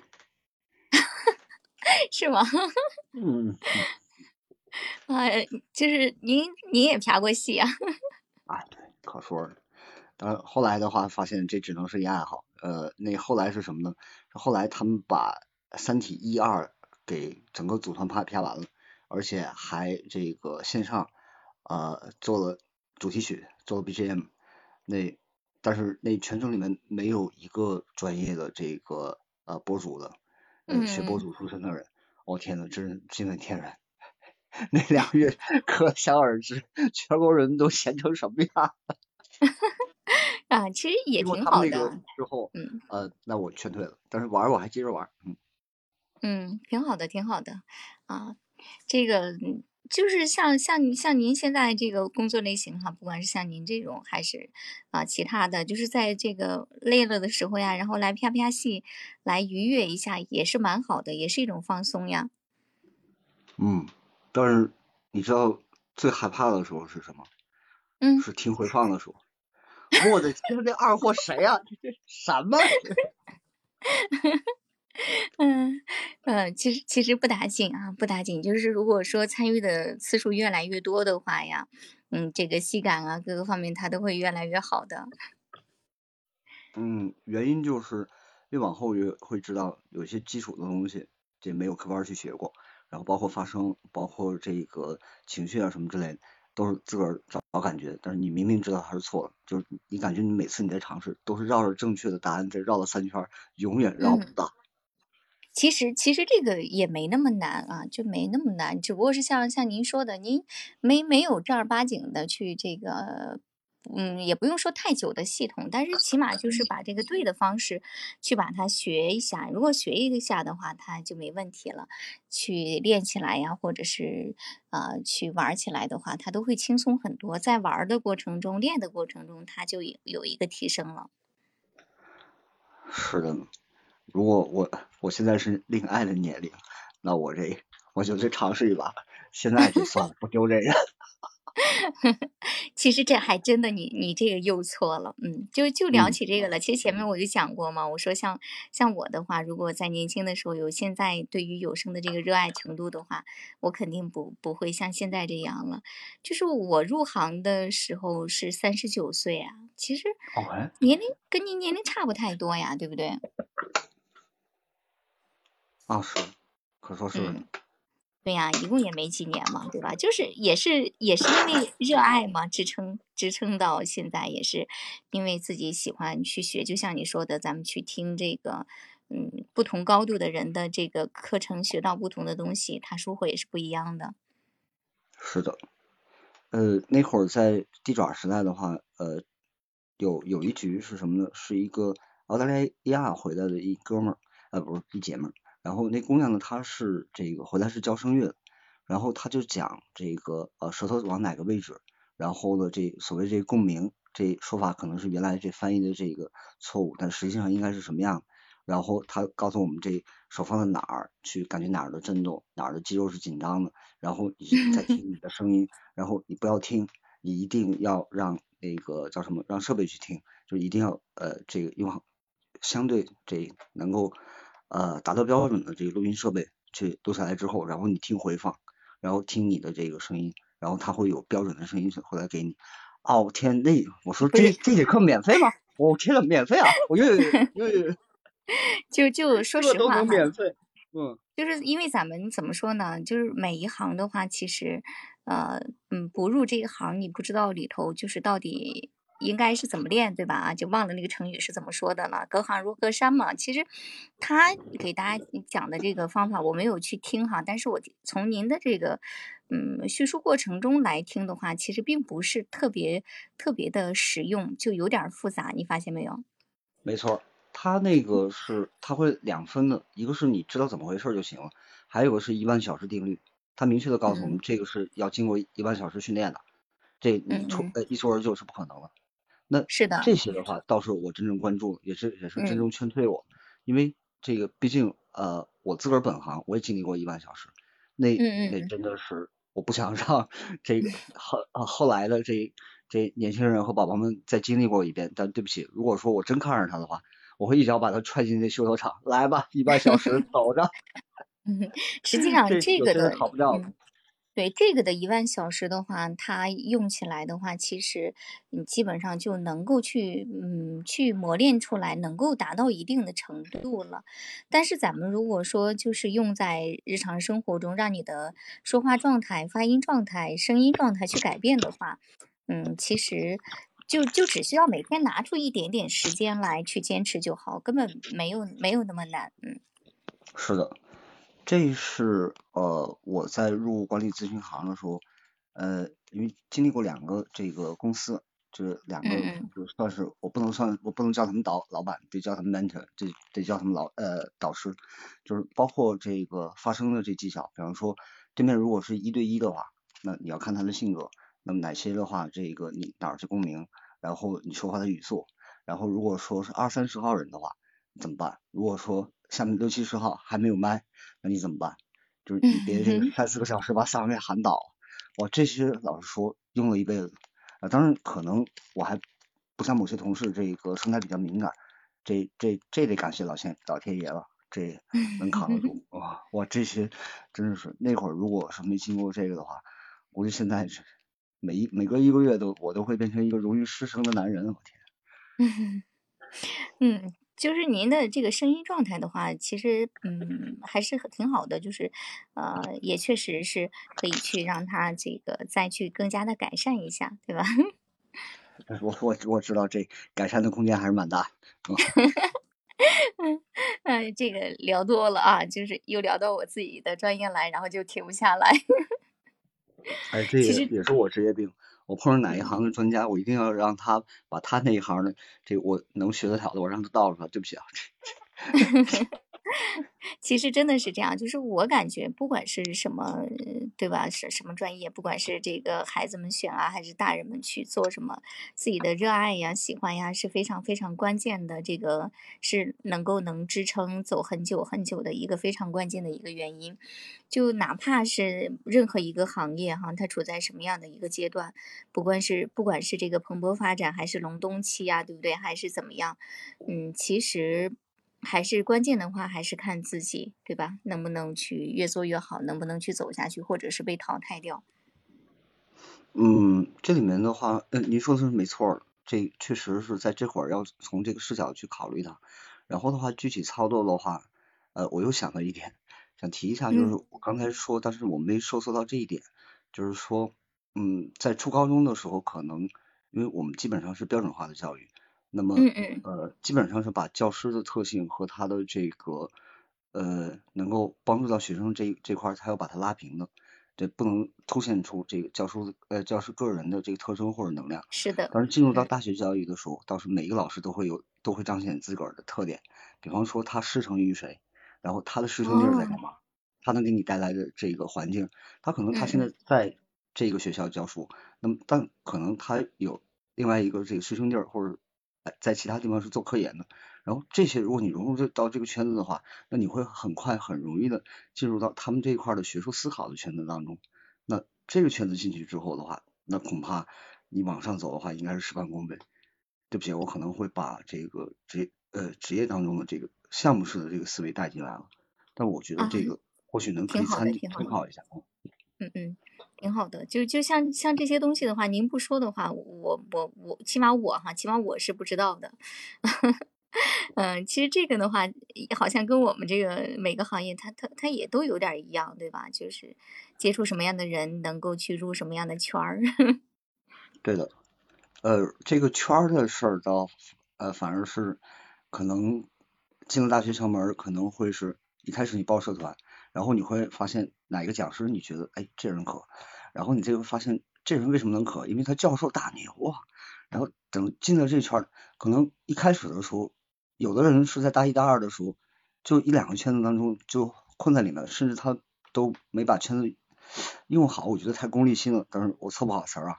但大三大嗯四的时候，一定是你同时的得参与到呃二三十个圈子当中，然后你还得经营两三个圈子，然后的话，圈子的不断的迭代，也是你对这个行业和呃你现在的专业、未来的行业和在未来的这个职业的的认识也会去迭代。啊，就是说现在如果说入了大学的话，就必须要去融入各种圈子吗？嗯，我觉得因为圈子会带给你一些就所谓差异补缺的东西，就是明明在别人那儿都已经是顺理成章的这个方式方法，或者说学习的模式、思维的定式，或者说这可能哪怕可能有人一进校门大一大二的时候，他已经去参与别人去发 paper 了，那这些的话，嗯如果你没接触过这圈子，你不知道这事儿，那太可惜了。啊，好吧，啊，就是可能是我我像我像我做这个我这个配音工作做习惯了哈，不太就比较单纯嘛啊，不太不太习惯于一听哈还要去融入各种圈子，还要去经营，就感觉蛮累的。经营你只要经营你自个儿的一两个就行，但是你在里面的话，其实你只要把它那个呃聊天，包括语音的，你也把它导成文字，然后的嗯。话你拉一表，然后关键词搜哪些人经常聊这些，我感兴趣，然后正向上，听上去挺功利的，但是呃这种事儿不不太不太好去就是说去来评价它，这到底是嗯。是呃是正向的还是负面，但是呃效果是事半功倍。嗯，你真的能找到嗯就是能带你走两段的人。嗯，就是您说的这个圈子的话，就是一些社团嘛，大学里头的。嗯，包括同学，包括说这个你在基础课的时候，呃专业课当中他们的作业的讨论群，你可以加入进去。嗯嗯，就是要嗯各种各种机会、各种群都要加是吧？嗯，加完之后，那你不说话的话，每一个礼拜你去筛一遍，里面你有感兴趣的话，那你再去私聊去链接他们，然后你会发现，你问那几个问题、那几个话题的时候，人家说这个话题我们都聊了三四年了，不是聊了三四个月了，那你才进来，那得你到这小群来聊吧，这那咱一起来，那说不定这未来这就是你们一起考研，一起这这去服务某一位导师、某一位老板的，那未来你们 team 就已经之前就已经建成了。哇，好好卷呐，嗯 是吧？嗯，咱们这个大学的生活也也是要去正儿八经的去经营呀。嗯，如果真能这么，这只是只是今儿聊到这儿啊，我这呃瞎说瞎嗯想，就就是把我工作当中的这这做法这来说，但但是现在这时隔二十多年，大学校园长什么样，我是真不知道。嗯，挺挺好的，挺好的。就是我发现哈，就是咱们因为这个工作类型的不同，然后去对待事情的方式都不同。您看，您这个都是很严谨的去拉个表格啊，然后去生成个文件的，对吧？职业病犯了，没辙，拦不住。嗯，挺好，挺好。其实，嗯，每个人的这个方式方法，咱们都是有可取性的，对吧？呃，要不我闭会儿麦，然后您看这线下的有人要上来了或者怎么着，我我也听听。这好像这我这我这就让你雀巢了，这对不起啊，这对，这这没关系啊，这没关系，因为我们咱们的这个话题的话，其实我们这个对谈节目的话，就是比较比较随意的嘛，大家有想聊的都可以上麦来聊，然后有想说的都可以来说，就是没有非得局限性的啊，咱们非要去定向的讨论什么。我发现文科生的思维和理科生的思维完全是不一样。对，确实确实是不一样。嗯嗯。然后我觉得，嗯，多听一下挺好的，是不是？对，丰富自己的见识。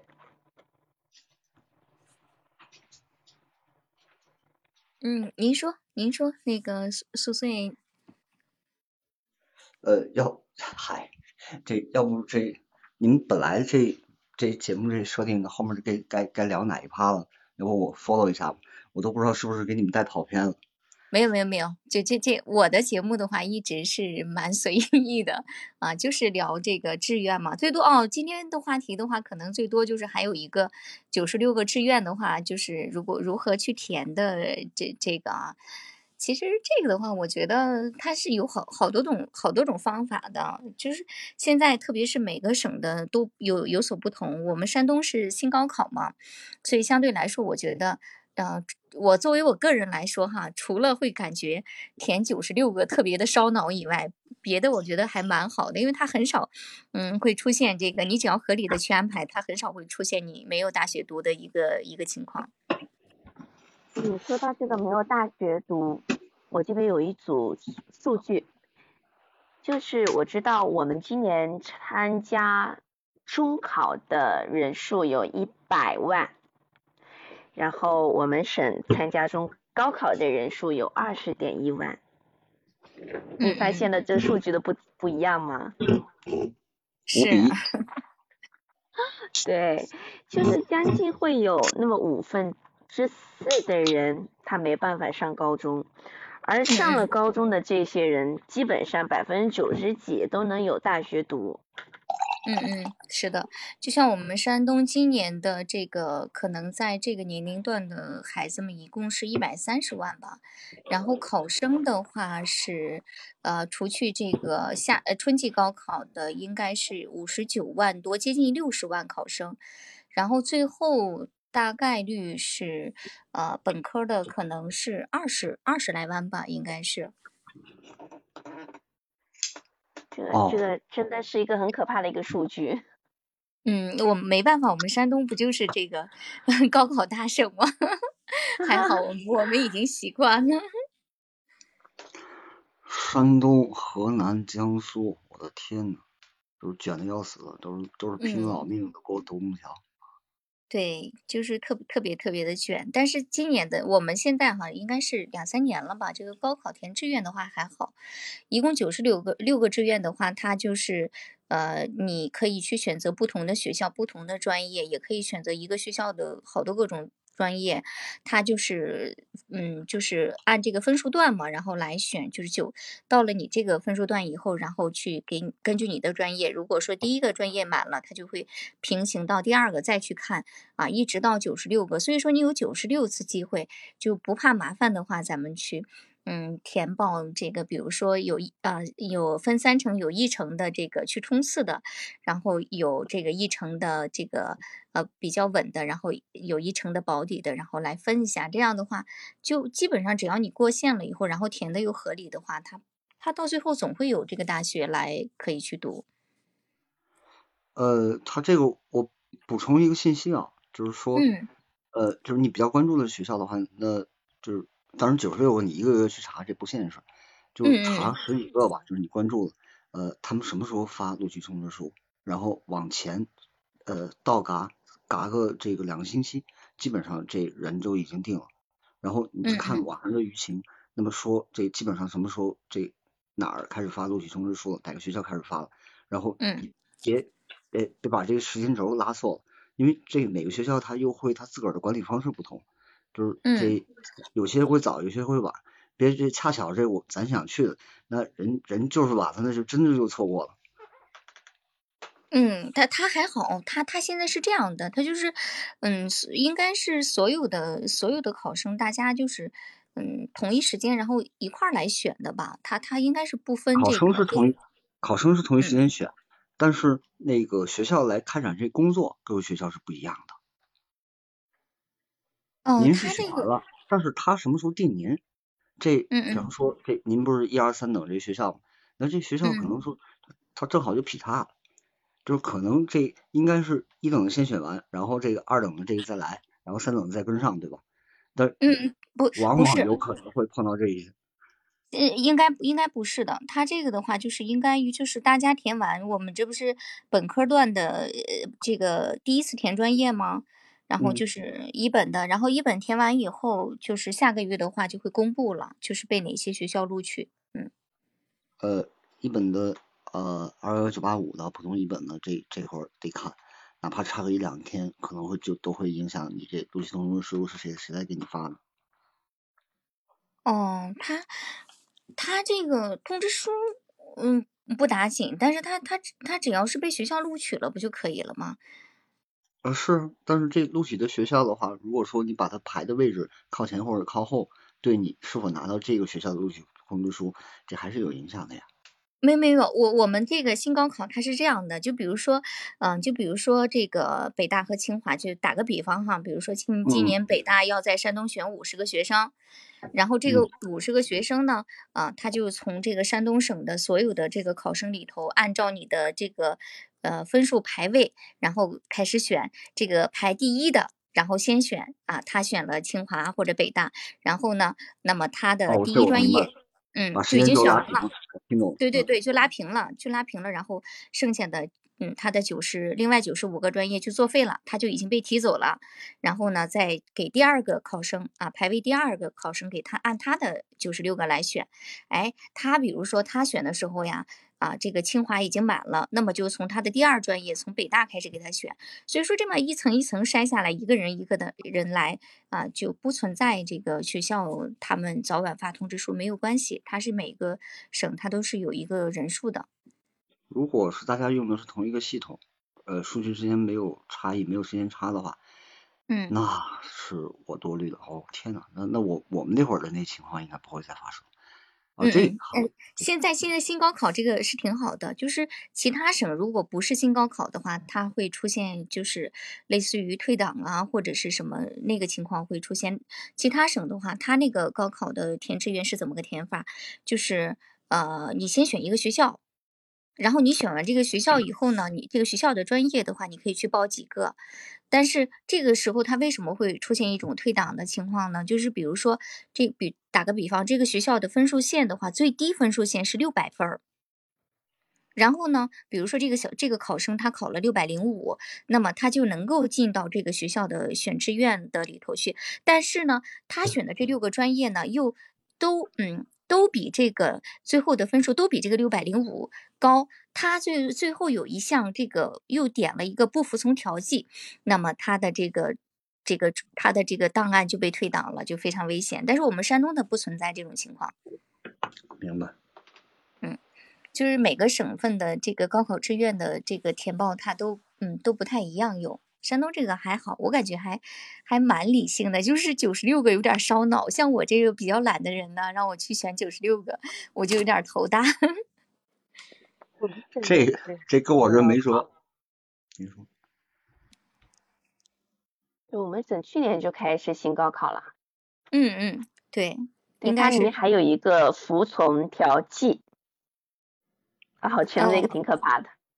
不，他嗯嗯，他服从调剂的应该就是我说我刚才说的，就是一个学校你可以报好几个专业的这种，跟我们的这个不一样。我们这个就是平行的，啊，就是嗯，一个学校加一个专业，一个学校加一个专业，一共九十六个。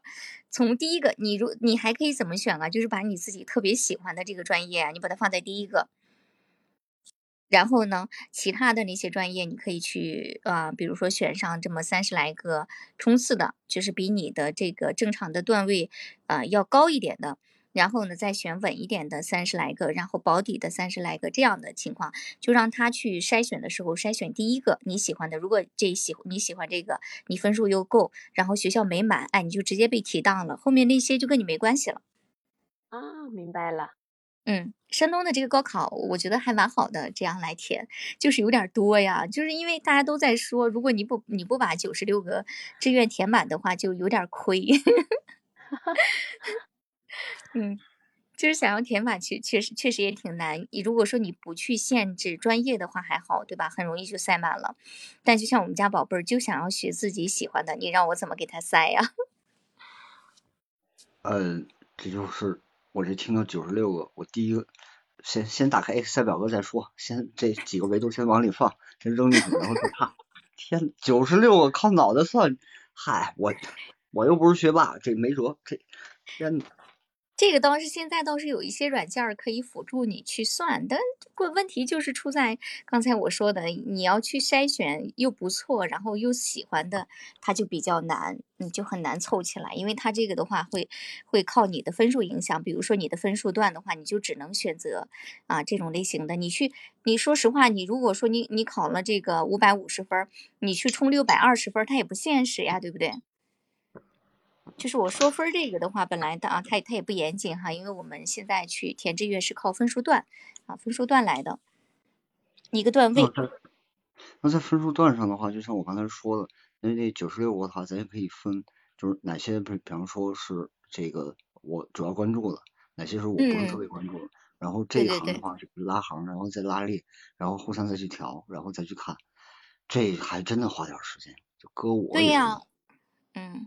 就是就是挺这花时间不是问题，关键的就是还是要看分数嘛，对不对？可选性的一个，你你如果说自己特别不喜欢的地区呀和专业，肯定不能往上填，对吧？哎，有有哪些地区您是打的叉叉的？嗯，就是怎么？我刚才我就说嘛，我说我们家长的话也会影响孩子，就是因为小小丫头嘛，所以我给她选的就是啊，离离我们山东比较近的这这几个这个省份。啊？把上海给刨？您没有没有没有没有是上海没有刨，上海和浙和浙江没刨是吧？没没没有没有，这这不可能刨的。好好好。嗯嗯。那肯定不能不能刨的，你就是比如说你像新疆呀，对不对？这个这肯定不能去。啊，海南岛也算了啊。啊，就对呀，还有黑黑龙江呀，还有那个叫还还有哪儿？还有陕西呀、甘肃那块儿我都给跑了。这可以。我想起我大学的第一志愿填的是新疆乌鲁木齐大学。火！就是我爸爸说。你考了大学，估计这四年都甭想回来。嗯，就不瞒你说，我要滚就滚得远一点，是吧？你说你报吧，咱断绝父女关系。哇，这么严重？然后真的是乌鲁乌鲁木齐了，天呐。没有，我就报了本省的师范。今天下午啊，我还那个搜了一下那个新疆新疆石河子大学呢。哎呦天呐，那石河子不能去！天呐，石河子跟乌鲁木齐那完全是两码事儿。那是对哦，你从乌鲁木齐到石河子的话要三百多公里，那疯掉了你。对，那那肯定是 不肯定是不能去的。所以说我没给他，我不没打算去填这些。但是那个的话，不是学校是非常不错的吗？嗯。我在想，我当年 有哪来的勇气？就是哎，不瞒你说，这个嗯，那个琉璃，我们家小宝贝现在就跟你勇气差不多，他就不太在乎，甚至于在以前的时候，他的一个想法就是不想留在省内，非要去省外。对，宝宝大了要出去看一看的呀。不是怎么说呢？这个，嗯，就是说实话。因为因为之前的时候我也说过，对吧？这个东西你你要看分数的嘛，对不对？现在这个分数的话，说实话就不上不下的去省外的话，就没有什么太好的专业，除非就是特别偏远的这种地区，那还不如在这个附近的，对吧？在在省内选重点的这些专业来学。呃，对不起啊，我我我可能要低头炮，嗯，那倒还不不如这个北上广深，呃，再加上杭州。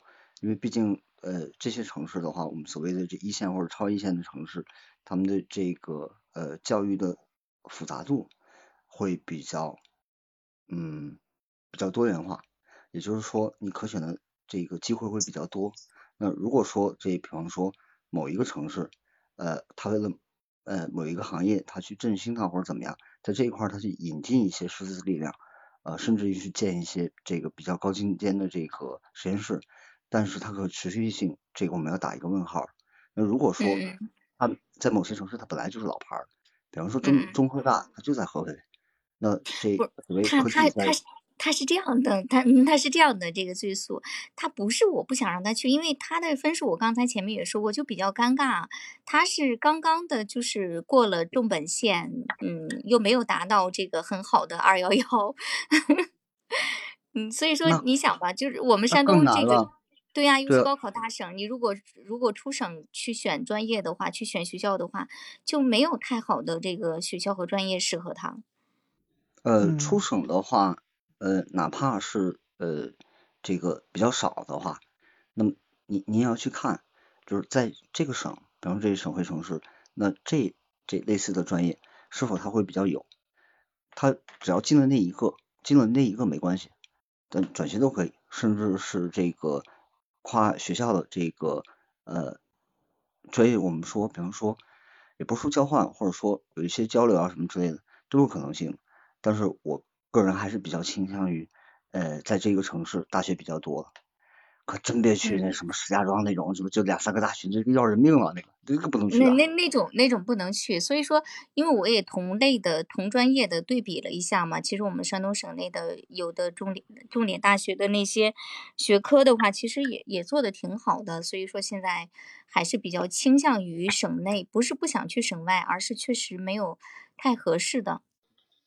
北上肯定是没问题的，然后浙江肯定是没问题的，合肥也可以，但是济南、青岛并不多呀，呃，甚至于，嗯嗯，江西都可以，生样啊对，呃这两年他们做的不错，嗯。嗯，哎呀是。再再再研究一下，挺难的，说实话，因为 就是说实在的，就是因为分数稍微有点尴尬，要不然他自己啊，就是嗯，第一反应就是想要去复读嘛。那其实他第一反应想要复读的原因就是他想离开山东啊。没有没有没有，他就是嫌弃这个他自己喜欢的专业可选性太少。哦，生物一类的，哟，纯理科生了那是。嗯，对他学的是，呃，物理、化学、生物。我今天本来想听听你怎么给你家孩子填的来，学一学习来。我我我现在的就是尊重他的意见嘛，尊重他的意见，然后按他的类型去嗯去填吧。因为今天的提前批的话，嗯，他的分数的话能报一些咱们的这个公费的公费师范生呀，或者是这个学医的医学生。都是可以的，但是他不喜欢，嗯，就尊重他呗。对呀，我发现孩子和大人想的不一样。你看这个师范师范类的，还有这个学医类的，感大人觉得就业方向比较好一些吧，但是孩子都不喜欢，很对对，因为孩子们他们不太想要去，他的人生就是这么固定下来，然后就没什么变化。你我问一下，你觉得现在的热门专业是哪些专业吗？你提个建议吗？就是，嗯，怎么说呀？就是现在的热门，我还是前面的时候聊过哈。就是咱们现在的热门的话，对于四年以后，因为如果上本科都是四年，四年以后它不一定是热门啊，对不对？对，他必须得考研，考完研之后再读硕吧，他要读读书读好几年。对，其实像你们家这个宝贝儿的话，今年刚刚啊开学到初到了高三这个阶段，我觉得没必要太现在就开始去纠结以后报什么专业，反而是利用这一年的时间的话，给他这个创造一个环境，然后把分数提一提比较靠谱。呃，我感叹的是，您刚才就是呃有说呃，另外他这是呃比较。呃，比较习惯于扎堆儿的，就是说，如果周围的这帮小伙伴能这都是那样的环境的话，他比较容易融入到这个环境。原来这个嗯起因是因为住宿，天呐，这个我还真的没想到，没有。不，并不是因为住宿，并不是因为住宿，是是是是这样的，就是，呃，他在学校的时候，我我前面不是说过，我们因为疫情的原因，然后自己在家里听网课，他就没太听。嗯，就是您这个也也知道，也咱们也经过高高中哈，作为高中这么紧张的时间，如果不听课的话，意味着什么呀？对不对？俩字儿稀碎。对，所以说嘛，就是就就这么说吧，只要是我们经过一个暑假寒假，就是暑假寒假的时候，其实也在去带他去这个，啊、他喜欢的科目去辅导嘛，哈，对吧？也也有辅导，但是没有用，就是因为到了这种，特别是高二这个暑假像这种阶段的话，其他的孩子都在努力的一个阶段，我们就只是去单纯的去这个上辅导，上完辅导什么也不看，然后他的成绩题的话都是在学校。所以说，这个他的一个环境，他就是需要啊，就比如说我们的班主任特别好哈，对吧？就是啊，对他们的管理上特别上心，然后他的成绩的话就就会就会提。再比如说，如果他他他特别喜欢哪个老师讲的课讲的特别棒，然后他这一门课的话，他已经学的特别棒。这讲理啊，这个学生学的不好，肯定不是学生的问题，肯定是老师讲的没明白。这我一直秉持这个观点，就一直我嗨，我职业病又犯了，就是我客户没听懂，肯定不是说客户傻，肯定是我我 low 啊，是这样，这是对的，没错。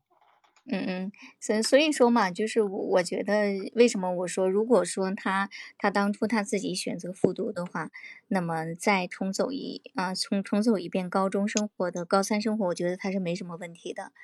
嗯、反反而反而对于进了大学以后，嗯、这种生活的话就比较自律了。嗯，我就有点吃不准。那您嗯碰上这其他老师，这恰巧这是山东，谁也拼不过，谁敢跟山东人拼？我我山东你也得分，你要说泰安临沂的和这个青岛的比，它的差距非常大的。你要说那个沂蒙老区，那那分儿是超级高，咱都承认。但是你可能在那个沿海的青岛什么的，它的分儿我没了解过，但他可能分儿肯定跟他不一样的。包括高考大省河南，一一百万高考的学生，人家竞争肯定很激烈。嗯，我们其实我们山东的话，就是，嗯、它各个市之间的分数是一样的呀，它都是山东省统一的分数线，是吧？考试卷儿一样吗？都一样的呀。啊，都一样的是吧？哦。对，我们就是啊、就是著名的这个 内卷高考大省。自个儿卷自个儿。我就说给大家建议，就是说根据那个 你你所在的城市去选择嗯复读，然后选择专业的话呢，其实那个选择热门专业和喜爱的专业，这个热这个热爱的喜爱的这个专业呀，就是大家就是泛泛的这么说，实际上很难有自个儿喜欢的专业，他只是说选择一个不讨厌的专业就行了。为什么这么说呢？比如说作为一个高三的学生，我这人就特别喜欢汽车。嗯嗯我特别喜欢汽车，那你说对应的那个汽车的，同济的造汽车去了，好家伙，那您后悔一辈子。你要是说你喜欢汽车，专业特别多。你像宿醉说的，你可以设计汽车，可以制造汽车，你也可以那个汽车比赛做 F 一那个赛车手，你也可以那个做未来新能源了，您就奔那电池、奔那材料去啊，对，汽车的新能源也行啊，你也可以那个，就是汽车，你可以延伸出非常非常多的行业都跟汽车相关。实际上，你就是一一个喜欢看、喜欢汽车，你这些专业都跟它相关。那个你很难说他就是喜欢，他只是，呃，只只是想什么呀？就是就是想看热闹，看着我说形容不太出来。就是先嗯。先先说这专业吧，非常多的专业跟汽车都相关的，但是你要真学了，你可能并不喜欢。啊，包括汽车发嗯。动机，这也是机械制造里头的，你并不喜欢。离合器啊，轮胎、玻璃、啊辅药玻璃，啊这有的是的。那轮胎是奔材料去的，发动机是奔奔着那个工业设计去了。但这啊，对，你说啊，你说汽车底盘，这这包括汽车的这个呃汽车外形设计啊，那个那个那个那叫那叫工业设计，它是外形，外头工业造车灯这个，哎对，那个工业设计，它也是是跟汽车相关的，所以说你说是你你说你喜欢那个汽车，延伸出了这么这么多个专业来，你你都喜欢吗？不可能。你都那个学了以后爱学吗？更不可能。对，您刚才说那个外形外观，你还得加考呢，你还得加考美术呢，不加考美术这对不起啊。比如说你说学计算机好，哎，这考你就就发现，哎，怎么计算机还要学高等数学呢？高等数 学？对是。听说高等数学难，怎么听说离散数学比这高等数学还难呀？这哥们儿我毕不了业呀。是。他他来什么电？奔了离散去了，那您这这一辈子，那您跟他杠上。那他对呀，你说你说我这计算机玩的挺好，你说我当个黑客挺好，你真一学专业，您没有这个能力学这个专业，太难了。你说我再学个那个精算师，那个我听说这个金融金融这个行业这个精算师的工资都是人家好几倍，可是，一听说学精算，你说我学金融的怎么还要学高等数学呢？而是高等数学比人家数学专业的要求还要高。这这是为什么？呢系统现在系统做不了，我文科生怎么考一个那个理科生都考不下来的数学呢？毕不了业呀。哎，所以你看上去那个说我想学这专业，到最后您毕不了业，您学它干嘛呢？你你就是到清华，你没拿着毕业证有啥用啊？还没人家联大的好呢。毕业这还是小事儿，就怕您毕了业了，您就变成面霸，您也面到面不到您这学的这专业那工作。而且您这工作当中你会发现，您又跑偏了。是啊，所以说，所以说就就就对，就就像那个魔法师说的哈，那你说现在这么多问题出来，到这个时候在选专业的时候，对对于家长和孩子来说就好难呀，对不对？要去把这个每个每个专业将来学到什么，也要去研究一下，看看是不是自己能够学会的，然后是不是自己喜欢的这种。那房主刚才说了一个特别关键的一句话，这个这个选专业得看看家长和孩子呀。哎，选专业跟家长有啥关系呢？既然能说到有家长的事儿，说明孩子不知道选什么专业。你既然都不知道选什么专业，你选哪个都是错的。诶，换句话说，选哪个也都是对的。我们家这个，我们家丫头现在就是太知道，太坚持。她是自个儿会选专业是吗？对对，他就是认准了，就是想要学生物类的，其他的不想学。啊，那那那你还算是一个，你们夫妻俩是明白人，不知道你们怎么教育的啊？按按照推测来说，你们的你你们夫妻俩的能力还是非常强的，会教育孩子，他孩子能知道自个儿去选专业。那那像你刚才提出的，家长和孩子选专业，这专业还要家长来出主意，这学生都不知道。他选哪个专业都是都不见得能够干得好，嗯。然后这个热门专业和这个满那个热爱的专业，就是专业来说呀，它其实呃，其实前几年老大家老说的一个高分低能，什么叫高分低能啊？就是您上了一挺好的大学，真是一个天一考试卷老老考那个高分，可就是工作以后什么能力都没有，解决解决问题的能能力没有，就会考试。呃，一百分，跟领导说，领导给我出一试卷吧。领导说，你以为学校呢？给你出卷子，把这个任务给解决了。任务哪会？不会，干活也不会，我就会做卷子。你让我做卷子，做卷子的话，我我基本上能给你九十九分以上。那领导说，你这不是往好了夸你呢，这叫高分低能；然后不好了说，你那个都成成学究了。你要不然你搞点学术研究也行，比如说你你搞研搞医生，你搞这个计算机程序员。这个真没技术，不学这个对口专业还真干不了。这个就是没法转行。你你说你说我我学计算机的，我转行当医生去，真不行。计医生你也转行当不了计算机。这一把刀，那您这上法庭了，好家伙，再把人开死，可还行？对，马代马的人，让人拿手术刀，这要命了这个。啊，这是说那个专业性特别强的专业，它还是少数，大多数来说是可以跨专业的。也就是说，大多数。大学生毕业了以后，他都干的不是本专业，他是改行的。为什么改行呢？因为人家那个工作来说，能力比学历重要啊。现在你要说二十年前是个学历，那是一个豪华配置。您要是有个大学毕业证，您就是高端人才。现在来说，你要是你要咱们一年一千万的这个大学生，嗯那嗯，那你的这个大学毕业证，那就是那标准配置，就是说你要是没大学毕业，你都不合格，都跟没有资格敲门砖，对，不然有 HR 的根本就是那个。大学生呢，大学生都那个都都干普通的工作呢，就是跟以前不一样了。以前是大学生有个学历就行，现在你学历是最低配置，你你要要求的是学历，有学历以后比的是能力，你能力没有，你学什么专业都不太。但但是我刚才说了，除了那些技术含量特别高的专业以外啊，那其他其他专业。那啊，魔法师哥比如说你看品质检验，你到那个采购，你到那哦。个行政，那个 HR 人力资源，那个管理，就是很多很多，包括你你做那个销售，你开个小企业，做个小买卖，弄个小店铺，摆个那个卖白菜的摊儿，卖猪肉的摊儿，这些他需要的这个学历要求不是很高，要的是能力，这个能力那是那魔法师，比方说，呃，咱这样啊，简单粗暴一点，您觉得这个从学校出来进入到社会，这反正已经跑题儿了啊。这本来说是选专业，咱现在没跑题选工作了 啊，别给自个儿这黑自个儿。超超超超，没跑题儿，没跑题儿。那这工作能力上，如果排前三的话，您会列哪三个？然后您要不举个例子？这得看岗位。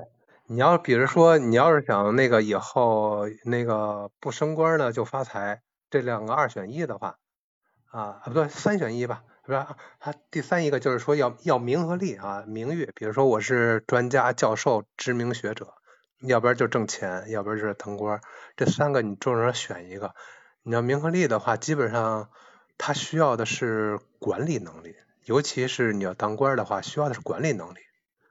就是看你的岗位不一样，你不同的岗位，你要说技术人员，技术人员他可能他跟人打交道能力比较差，但他跟机械设备的能力就比较强。这可能还是看你工作的岗位来决定。不是跟您抬杠，同样是技术岗，比方说我是产品或者我是设计，那我总得带个团队吧？那这领导力这个咱是不是？那带团队还是领导啊？那你还是领导啊？嗯嗯，那其实比方说在其实项目上，对，或者说呃，在这个比方说在学术上的我们往上去支撑的这几个呃这几个方向几个方面，还真的得有。我觉得这这魔法师基本上把呃进入呃校园到这个进入到社会这两个代差了，这已经说的很清楚。哇，这个漂亮，这个漂亮。嗯，它它实际上是这样的，就是，嗯，作为咱们不管是在任何行业吧，对吧？那肯定是要具备这个行业该具备的技能能力，才能够去游刃啊有余的去驾驭它，甚至于有更有更好的发展哈，那肯定是这样的。就是作为现在这些啊、毕业生的话，魔法师在对于他们的选专业上有什么建议吗？啊、就是怎么说，就是自己知道自己喜欢什么就选什么就行，还是啊、你有什么其他的一些观点呀？我建议啊，能力比学历重要。现在社会，因为你学历的话，大多数人是起步起点了，学历都有的情况下，大家拼的是能力了，想办法多学学能力，尤其在这个没有经济独立、没有挣工资之前，你这个能力就是父母教的啊，父母不会，你也逼着他，让他把你能力给教会了。你知道怎么教的话，你你以后可以自己培训自己。把自己的能力培养起来。你没有能力的话，光有学历的话，你只能当一些技术很强的。刚才说，咱当个医生，当个码农，甚至你当个老师，搞个学术研究的，那个，但是你和人交往能力就会差一些。嗯嗯，其实其实我其实我觉得这个的话也要看个人的一个喜好吧。就就比如说，就是嗯，很多啊，对吧？就像我们家宝贝儿之前就说过，他就不喜欢这个以后去从政啊，或者是说这个啊，去去啊做什么样的专业，他都很明晰的，他就不喜欢去做的一些东西。我觉得像这个不同的嗯能力的培养啊，或者说是每个人的这个具备的自身就有的一些能力的，我觉得这个也没有一个什么特定的定数。正所谓这个，呃，人各有志嘛，对吧？也是要看他自己喜欢什么样的，想再去往哪方面的发展。但是我觉得魔法师说的这个能力大于学历的话是蛮好的，呃嗯，这个的话其实我觉得也是呃一个长远的一个去培养的一个目标吧。但是到了现在，大家就是要在这个十字路口去选择的时候。嗯，还是怎么样才能够去更好的选择一个去把自己的能力去发挥出来的一个专业呢？就选一个自个儿不讨厌的专业就可以。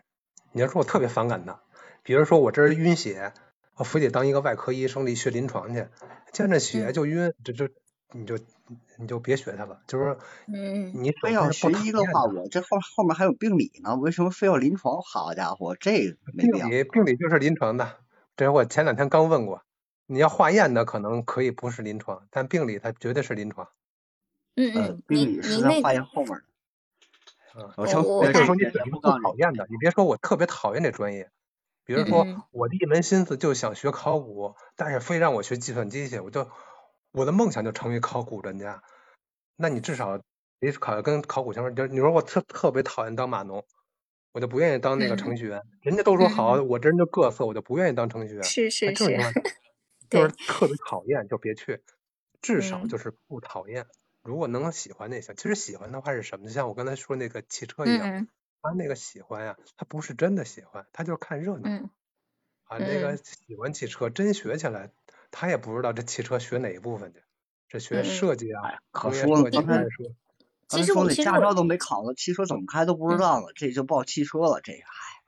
其实我觉得这个这个也咱也不能把所有的孩子们对于自己这个喜欢或者不喜欢，咱不能给他直接有一个定数。其实我觉得，呃，有很多孩子他还是非常有主见，他还是能够去知道自己是不是真的喜欢这个的，嗯，对吧？他也没有一个绝对的，他有很多孩子他是不知道。正常的家长，百分之八十的家长，有谁知道应该学哪个专业？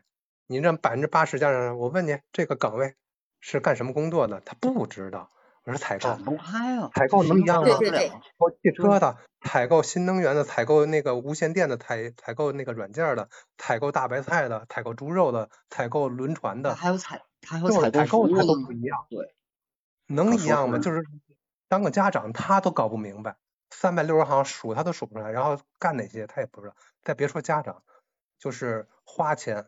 花钱报这种那个推荐那个专业的这些专业机构的专家，他也说不明白。这可以看看别人花钱的那个视频，就是钱让别人去花，咱咱听听看，当个参考就完了。咱自个儿花那钱的话，可能会冤。但是如果说咱不差这钱，听听也成。其其实我觉得就是，嗯，花钱不如自己来研究。就是像，嗯，这个魔法师说的，就是你。大体确定了一个不太讨厌的一个专业以后，对吧？或者说自己觉得特别喜欢的专业以后，你就可以去，嗯，去百度一下，去看一下呀。因为咱们这个都有这这个书籍嘛。然后每一个专业，就是到了这个大学以后会学哪些哪些类型的科目，这些科目的话，然后看一下自己是能够去学好，能够去驾驭的，对吧？然后咱们就去先打叉叉，再打勾勾，先把对，然后咱们再去确定去，然后擦掉专业，对的，还有打勾勾的话再打分数。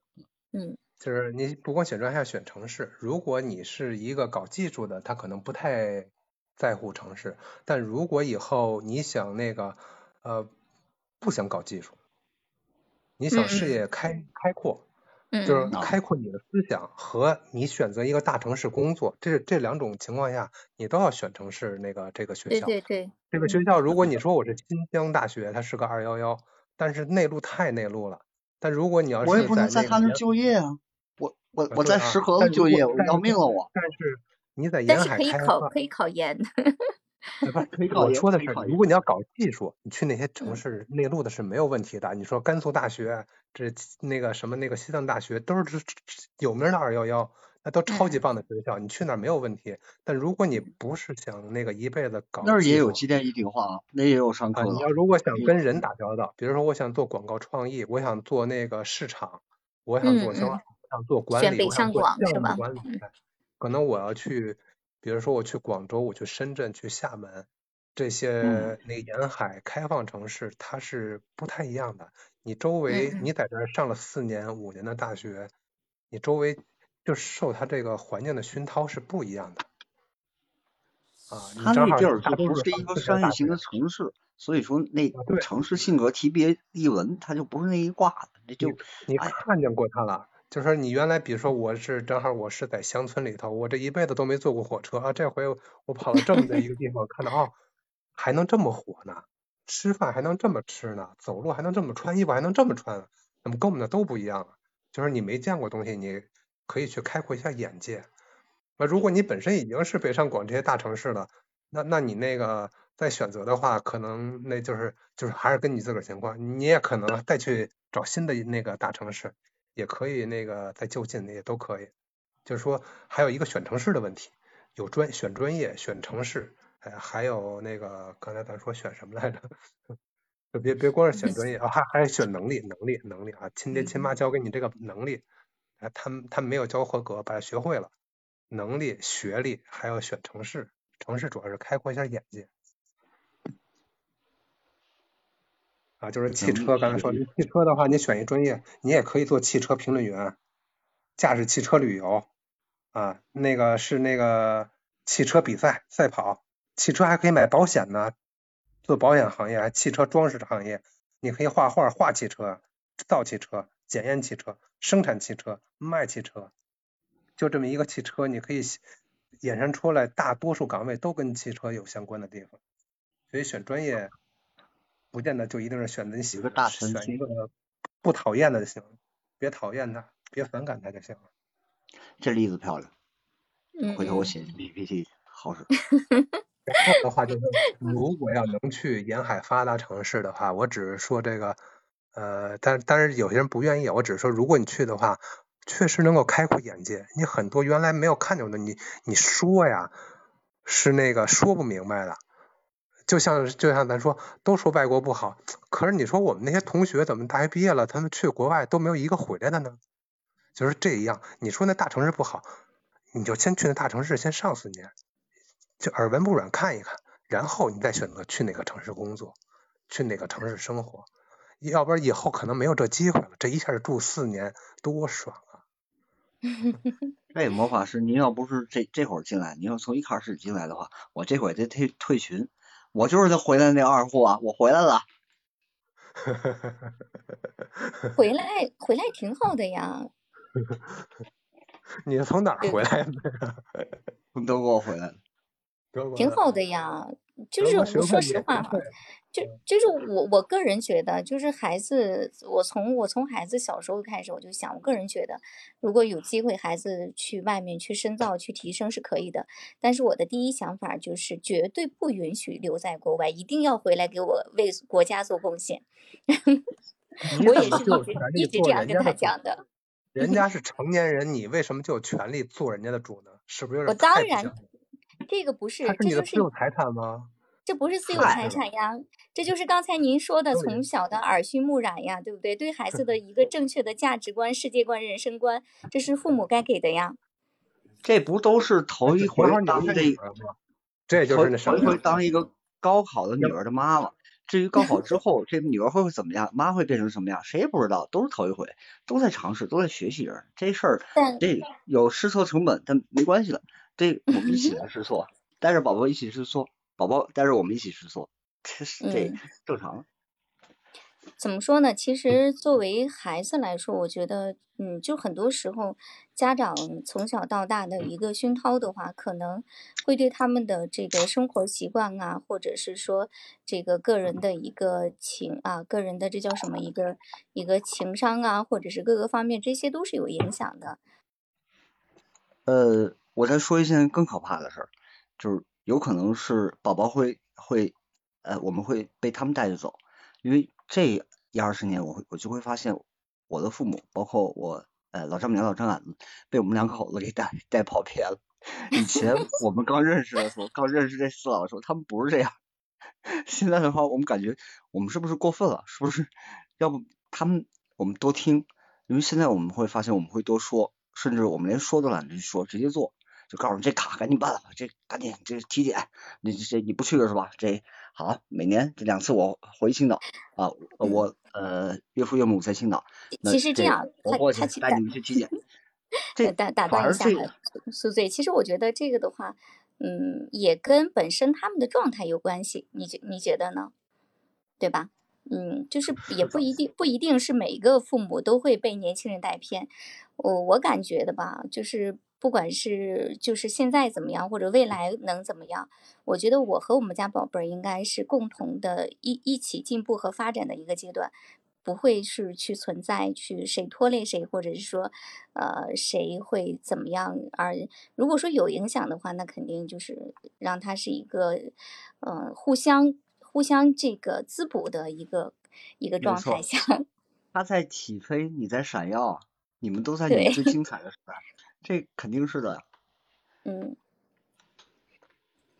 所以说嘛，哎呀，我最后的感觉吧，就是对于孩子们的未来的话，哪怕是就是像我们这个苏苏说的，他们目前的话没有，对不对？像我们魔法师说，他们目前的这个年龄段没有办法去知道自己想要什么，或者说是喜爱什么，但是我们是。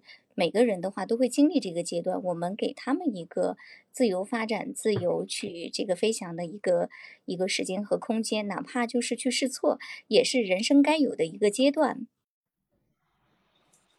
是的。这个话题的话，一聊就就就聊的挺多。当他起飞飞上去的时候，他会看到你的闪耀的时刻。你刚才说的那个试错，就是大多数家长不愿意教给孩子的本领，因为因为一旦学会了试错，他就有能力了，高分低能就不会低能了，他就高分高能了。但是大多数家长不愿意让孩子高分智能，所以就不会让他试错，所以大多数孩子就这方面不行。嗯，我现在对我现在的话就也是顶着压力这个让他试错，嗯，他父亲的话是不同意的。但但但是丫头的话，自己有自己的主见，她也不会听他的，嗯。就是你们家孩子今年高考，那你们这个年龄也都不年轻啊，怎么会有这么好的思想呢？不是怎么的？怎么的？怎么这能不能聊天？怎么就不年轻？说谁呢？这种思想再做一下都是给你二三十岁的年轻人有的。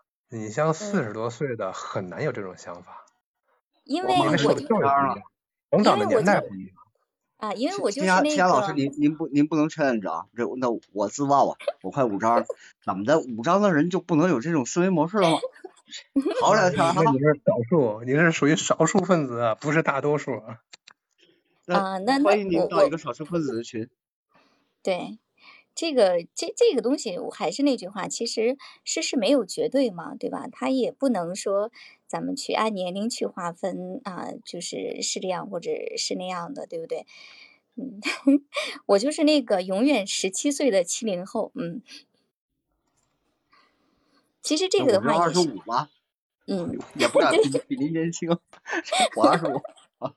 嗯，因为我觉得这个也是跟性格和这个有关系的。就像呃，我们家小宝贝儿的话，其实在整个的教育过程中，我觉得我也是有失败的，因为我觉得孩子的这个嗯。他的这个怎么说呢？他的这个注意力，对吧？他就是自己不太主动啊，比较贪玩的这个啊，这这这个学习习惯没太养好，这应该也是我的一个原因。但是就像刚才魔法师在说的这个过程中，说孩子能力啊这些的时候，我就在想，就是在整个孩子的成长的一个过程中的话，其实我觉得，嗯，回头想想的话，他绝对不是这种高高分低能的一个孩子，就是呃各方面的能力的话，还是还是不错的啊。其他他的不说哈，就是在这个人的人的本性啊、心性的这个培养的上面的话，我觉得我我还是蛮成功的，嗯。你你打小是不是你的父母是很特殊啊？把你教育成那个这么优秀？就是我们那我们这个七零后的父母的话，其实大家都知道啊，就是忙。大多数七十年代出生孩子的父母都是那个年代的父母。对，都都不怎么管嘛，对吧？都不你你的怎么管。思维方式不是那个年代的人，所以说你的父母肯定是有什么特殊的地方。呃，我不知道，嗯，没什么吧。其实我我个人发展的这个过程中的话，他们也也会有一些不理解，也会有一些不支持。但是我好像我们家丫头啊，就跟我就有点像，就比较自己喜欢的东西就想要去坚持它，嗯，就不太想要去想其他的。我喜欢，我就是想要把它做好。这拉时间轴，呃，我那会儿的话，有几年的话，老爹老妈特别关注我的思维模式。当他们放松的时候，恰巧是我爆发式增长的时候，然后他们缺失了，然后再后来他们发现，哎，这二货变成这样，然后他们也不清楚，反正这是我儿，反正这不会作奸犯科，不会怎么着，那您随意吧。嗯原来就这样，原来就是这样。嗯，不不不知道。其实我觉得我我爸妈的话，他们怎么说呢？就是心地，人的心地比较善良，都非常善良的人吧，就是非常单纯的。呃，可能这个我觉得是挺好的吧。其他没有感觉出来跟别人有个什么不一样啊，要不然就是一直比较尊重我，也是。嗯，虽因然也为就会，是说，呃，就是你这个年龄的父母啊，他们教育嗯你们的时候，他思维方式什么呢？千万不能让孩子受委屈，不能让孩子吃亏。比如说摔跤啊了，哎呦，那个可不能摔破了，咱们那个这不好。比如说小朋友欺负，咱们不能受小欺小朋友欺负，不行，我去学校去找他，找那小朋友，找老师去，怎么能欺负我们呢？比如说那个东西丢了，丢了的话，他就会帮你想出，就是你的人生是你的爸爸妈妈安排的，你的一辈子的想法都是他们帮你计规划好了你的人生，所嗯以等不等一下，不不不魔法师，那个不对不对呃不对，前这面前面年龄差，两音朋友年龄说还是差有点有点错了。这这不不一样，我觉得这个应该不是共性，样，它只是个个性。对对对。这不是共性，真不一嗯，样。这不是共性，而且我觉得我们这，些七零七零后的话，都那个时候的话，很少有人会被宠成这样。就是反正我的父母的话，我觉得在小时候的话，他们在忙着生计，根本没时间去管你呀、你就自生自灭的，自自己自由发展。嗯，然后你学会了在教你的孩子的时候，你也会用他的方法，千万不能让孩子输在起跑线上啊，千万不能让孩子撞南墙啊，千万不能让孩子摔跟头啊，这个一定要那个时代在。变化，父母也会，跟着。变化。嗯嗯对的，这时代的话，这个等一下撞南墙，这个所谓这个突破性和创造力，我觉得分家庭。这个呃，如果拉时间轴的话，我觉得这个这我们这么说啊，比方说在《悲惨世界》当中，你觉得这个让让让的话，他真的就没有让那可赛特去撞南墙吗？他只不过是那么说而已。但是南墙都是可赛特去撞的，T 让他让去撞。那这个我拉的是，这已经拉了二百年之前了。这为什么之前说我们说这些这些东西我们要拉起来，我们才会知道这不会受时代限制的，每个爸妈都不会限制宝宝的这方面的呃可能性了，呃，甚至他们会乐呃喜闻乐见于，哎，我这宝宝跟跟我不一样哎，哎，我是一甲壳虫，它为什么是一只睡鼠？它为什么是一只狮子？到 这会儿的时候，他不会把这个狮子打成甲壳虫，说哎你是甲壳虫，你是甲壳虫。正相正好相反，他会默默的躲在角落里面去观察，哎，狮子是怎么长大的？我天呐，我们家有一只狮子，我好开心啊！这是我们爸妈的真实状态。那嗯这我不知道啊，这也是我个人呃个人观察的，就是呃我爸妈在我六岁、十四岁、十八岁、二十二岁的时候，他们跟我聊的事儿完全是不一样。然后他们就像看一个看一个电影或者看一个作品，但是这个作品与他们无关，明明是他们完成的作品，就像刚才法师说的，呃，那个魔法师说的，但其实并不是。他们总有一两天说，这人我就当他不认识，我重新问问他，哎，你是谁呀、你要干嘛？然后会捅咕捅咕我，然后我会反馈，原来是这样。其实我觉得，就是像像我我们这些七零后的话，就是我们那个年代的父母，呃，还没有像这个刚才魔法师说的，就是孩子们不让他输在起跑线上呀，怎么怎么样。反正我我接触到的很少有这样的，反而是像我们现在的这些七零后的父母啊，就是我们七零后的我们来去教孩子的时候，对的，嗯。就是我们像我们这个年龄的话，就我认识的很多的家长，他会在孩子小时候去给孩子就是报各种的这个呃辅导班，然后对，然后怕他们输在起跑线上。嗯，是的。那如果说我能，我跟他们的不同的不同的话，其实你们两个特例来说，你们两个都是特例。那个这个主持人，我我刚开始说了，你的受教育环境绝对是跟别人不一样的，我都说到。说到你父母了，你父母一定是很优秀的人，所以能把你培养成思维方这种思维方式，所以你是特例。那个不是我真的我真的我真的不是特例。生在上海长在上海的话呢，你那个城市不一样啊，因为那个，但我不知道他是不是上海那边。就我这口音，你能听得出来我哪一块我是上海人啊？怎么可能是上海人？我怎么记得你好像说过你住在上海似的？没错，是住在上海。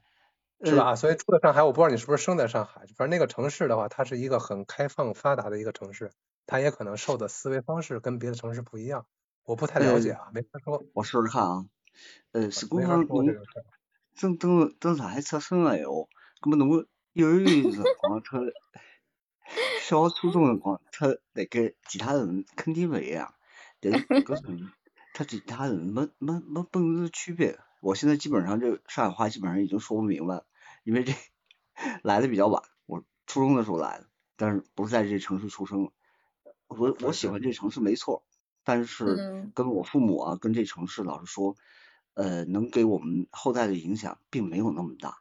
但是对，有就他他是这样的，就是魔法是我从小这个学习的这个呃这个城市的话，就是呃胜利油田，你知道吗？胜利油田的这个东营市的，而且我。我只是生活在生活在一个小镇上，就是在啊，我们这边就是这个名字，你听一下就非常的，就叫孤岛嘛，孤岛镇在这样的一个小镇上生活，所以说没有像你说的，反而是我跟你说，我们现在就是周围的，我周围的这些。啊，家长们跟我同为家长，他们的话就是过多的，就是真的是焦虑，就会怕孩子输在起跑线上，会去报各种各样的班儿，然后甚至于就是我的学生们哈，就比如现在在收听的这个若依小宝贝儿哈，他是在呃那个呃在这个他们长沙那边的话，他们也会给孩子报各种各样的，然后前两天我就在训他啊，报了特别多的特别多的班儿。其实我跟他们的话也没有太多的区别，我也会去，呃，想要孩子就是在小时候，比如说他在怀孕的阶段，我会有胎教给他，然后在他小时候的小时候的话，我也会给他报了很多的班儿，但是我报班儿跟别人报班儿是有有点不同。就是我给他报的班儿的话，都是他自己喜欢的，啊，比如说做手工呀，对不对？他要是想画画啊，或者是他喜欢学跳舞啊，啊，学唱歌呀等等，就是只去培养他的一些动手能力呀，对于乐感的能力呀，就是在他不排斥的这种情况下，只学了这些类型。所以，我们在这个在他的初中之前的话，我是没有给他报任何的学习班的。就是这就是跟大家的一个不同吧。再一个就是可能是我个人来说，从我怀孕开始，我就在啊去看书，然后也是想要做一个不一样的，对不对？一个这个不一样的一个一个妈妈嘛。呃，那从呃我呃我说说看，就是您刚才说的出生之前这一块，实际上是在呃让他知道呃这个社会的生活会是什么样，然后自然会是什么样。那这跟这个。呃，读书了，这考学了，这是完全完全是不能说是两件事。呃，可能我自个儿会拿一个词儿去来总结，我不知道对错啊，可能是博物。呃，之前的博物是自然，那么现在的这个博物，这一百年后的话，会是说呃社会。那我觉得这并不冲突，只是说其实你已经给了他就是呃开眼去看世界的能力。那这在这个能力之下，那就是在接刚才那个魔法师说的，比方说我们说这个呃进入到社会的能力，其实他们并没有脱离过社会啊，他们就在社会当中。那比方说学校是一个社会，然后所谓辅导班这些做手工的话，那么我们跟老师之间交流，跟同学之间和跟你做的那个对象之间交流，那你是在培养自个儿去看世界和得到反馈的这样的交流的能力。我觉得这个其实挺完整的呀，蛮好的。我就说，就是也没有太大区别，因为我也是会跟这个大部分的家长，我我周围的家长一样，就是想要孩子在起跑线的时候就就赢嘛。但是无非就是侧重的点不同，然后他们的话可能会侧重知识类型，而我会比较侧重于这个综合能力的一个提升，对吧？孩子的这个动手能力呀，然后孩子的这个乐感呀。就是做他喜欢做的事情，小时候就带他去做这些亲子的一些活动啊，嗯，就是在这方面的吧。然后还会去带他去参加很多的公益活动，公益活动啊，对不对？就是去年还是前年的时候，我们家小宝贝儿就跟我聊天儿啊，就就就，其实之前在话题中也提过提到过这个哈，就是他的话就会啊说嘛，都怪你，然后就说。啊，让他有的时候在学校里面去做的一些事儿，就感觉好像跟啊跟别人有的时候有点格格不入。如果说看到一个什么事儿，他没有去帮别人的话，他会很难过，他会回回过头去去帮忙。然后那其他人有的时候，大家可能也会觉得啊有点啊有点异样的那种感觉啊，这也就是嗯。没没有在第一时间说反应过来，这这会儿我该出手，我该我该帮个忙或者怎么着？没没没有没有，他他的意思是就是因为从小受我的影响，然后他就已经去，哪怕就是呃看到别人异样的眼光，他也去出手了。他会他会觉得他会觉得那个就是我我把他给影响的有点跟别人不一样，有点尴尬。那尴尬到习惯的话，呃，他就会建立自己的圈子。对啊，让别人说去吧。嗯。然后的话，当形成自呃形成自个儿的，就这些人都会让别人尴尬，在这个场景之下，然后这些人走到一块儿的话，那就是我刚才说的，他去建立自己圈子，然后强化自己圈子，一层一层迭代，蛮好的呀。人和人肯定是不一样，如果都一样的话，那不叫人了，那叫植物。对我现在就是在跟那个魔法师分析嘛，就是说没有觉得跟大家有太多的不同，就是可能唯一的不同的话，就是自己也也是会努力的想要去做一个明智的家长吧。这主持人清雅，你真是跟别人不同，而你是一个非常好的这个不同。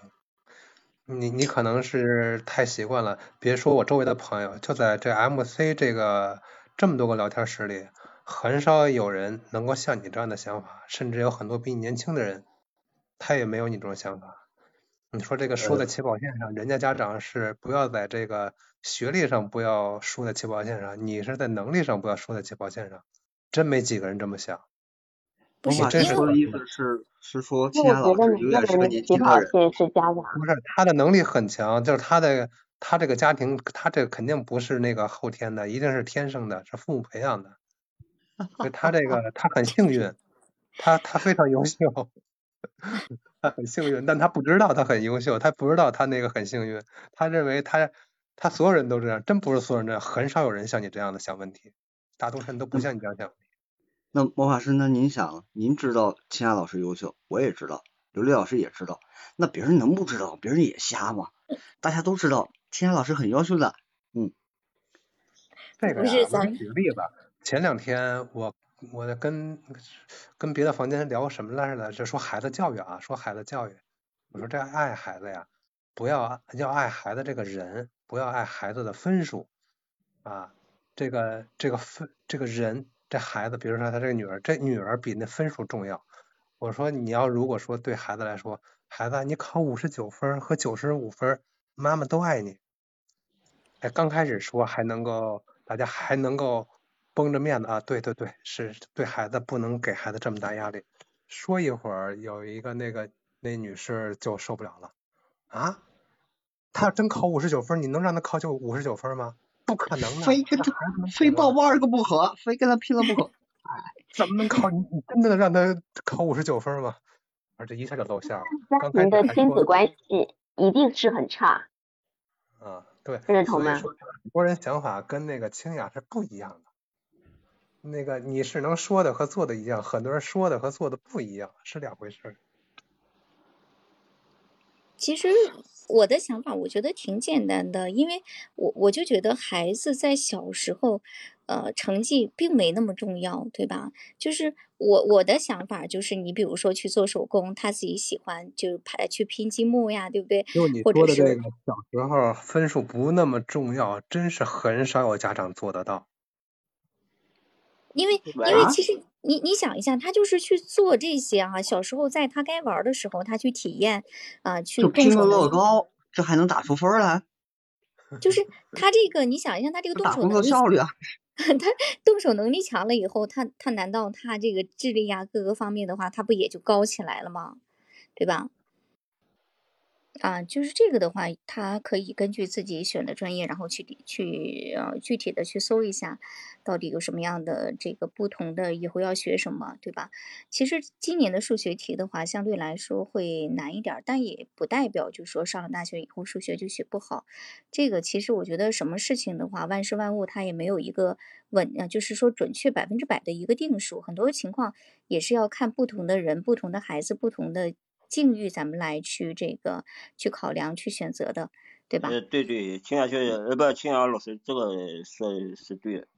有些孩子就是说，以前的时候文科好，但是并不一定代代表以后的话他会成为作家。有些孩子现在数学不好，并不一定他将来成为会计师。嗯，是的，这这这这些都有可能性。对对对，是的，呃，非常感谢大家。今天晚上的话，时间也很晚了，咱们今天的这个话题的话就到这里。其实我觉得真的像九万九说的特别好，之前琉璃也提提过哈，我们这个苏苏也说过，就是人生的话，它有很多种选择。就是现在的话，高考也只是人生的一个小阶段而已。不管咱们怎么样的一个分数，选到什么样的一个学校，那么最后自己的这个人生以后要怎么走，能够走成怎么样，也是全都。在于自己在今后的每一步、每一天怎么样去耕耘，啊，那么在节目的最后呢，也祝愿我们所有的这个学子们能够去选到自己喜欢的专业，能够去为自己的热爱而去努力。祝愿各位的话，在这个八月份金榜题名。那么今天咱们的节目的话就到这里啊！如果大家喜欢小雅来了，记得转发订阅啊！这个回放的话会放在咱们的专辑中。好的，呃，那么接下来的话，我们的这个呃嘉宾啊，然后跟大家一起来打个招呼，我们跟大家来说一下再见。感谢我们的琉璃，感谢宿醉，感谢魔法师，感谢九万九。嗯，好的，啊，那么今天咱们就到这里，感谢你们。谢谢各位，谢谢青蛙老师，谢谢，拜拜。好的，拜拜。啊，我来这个，好，拜拜。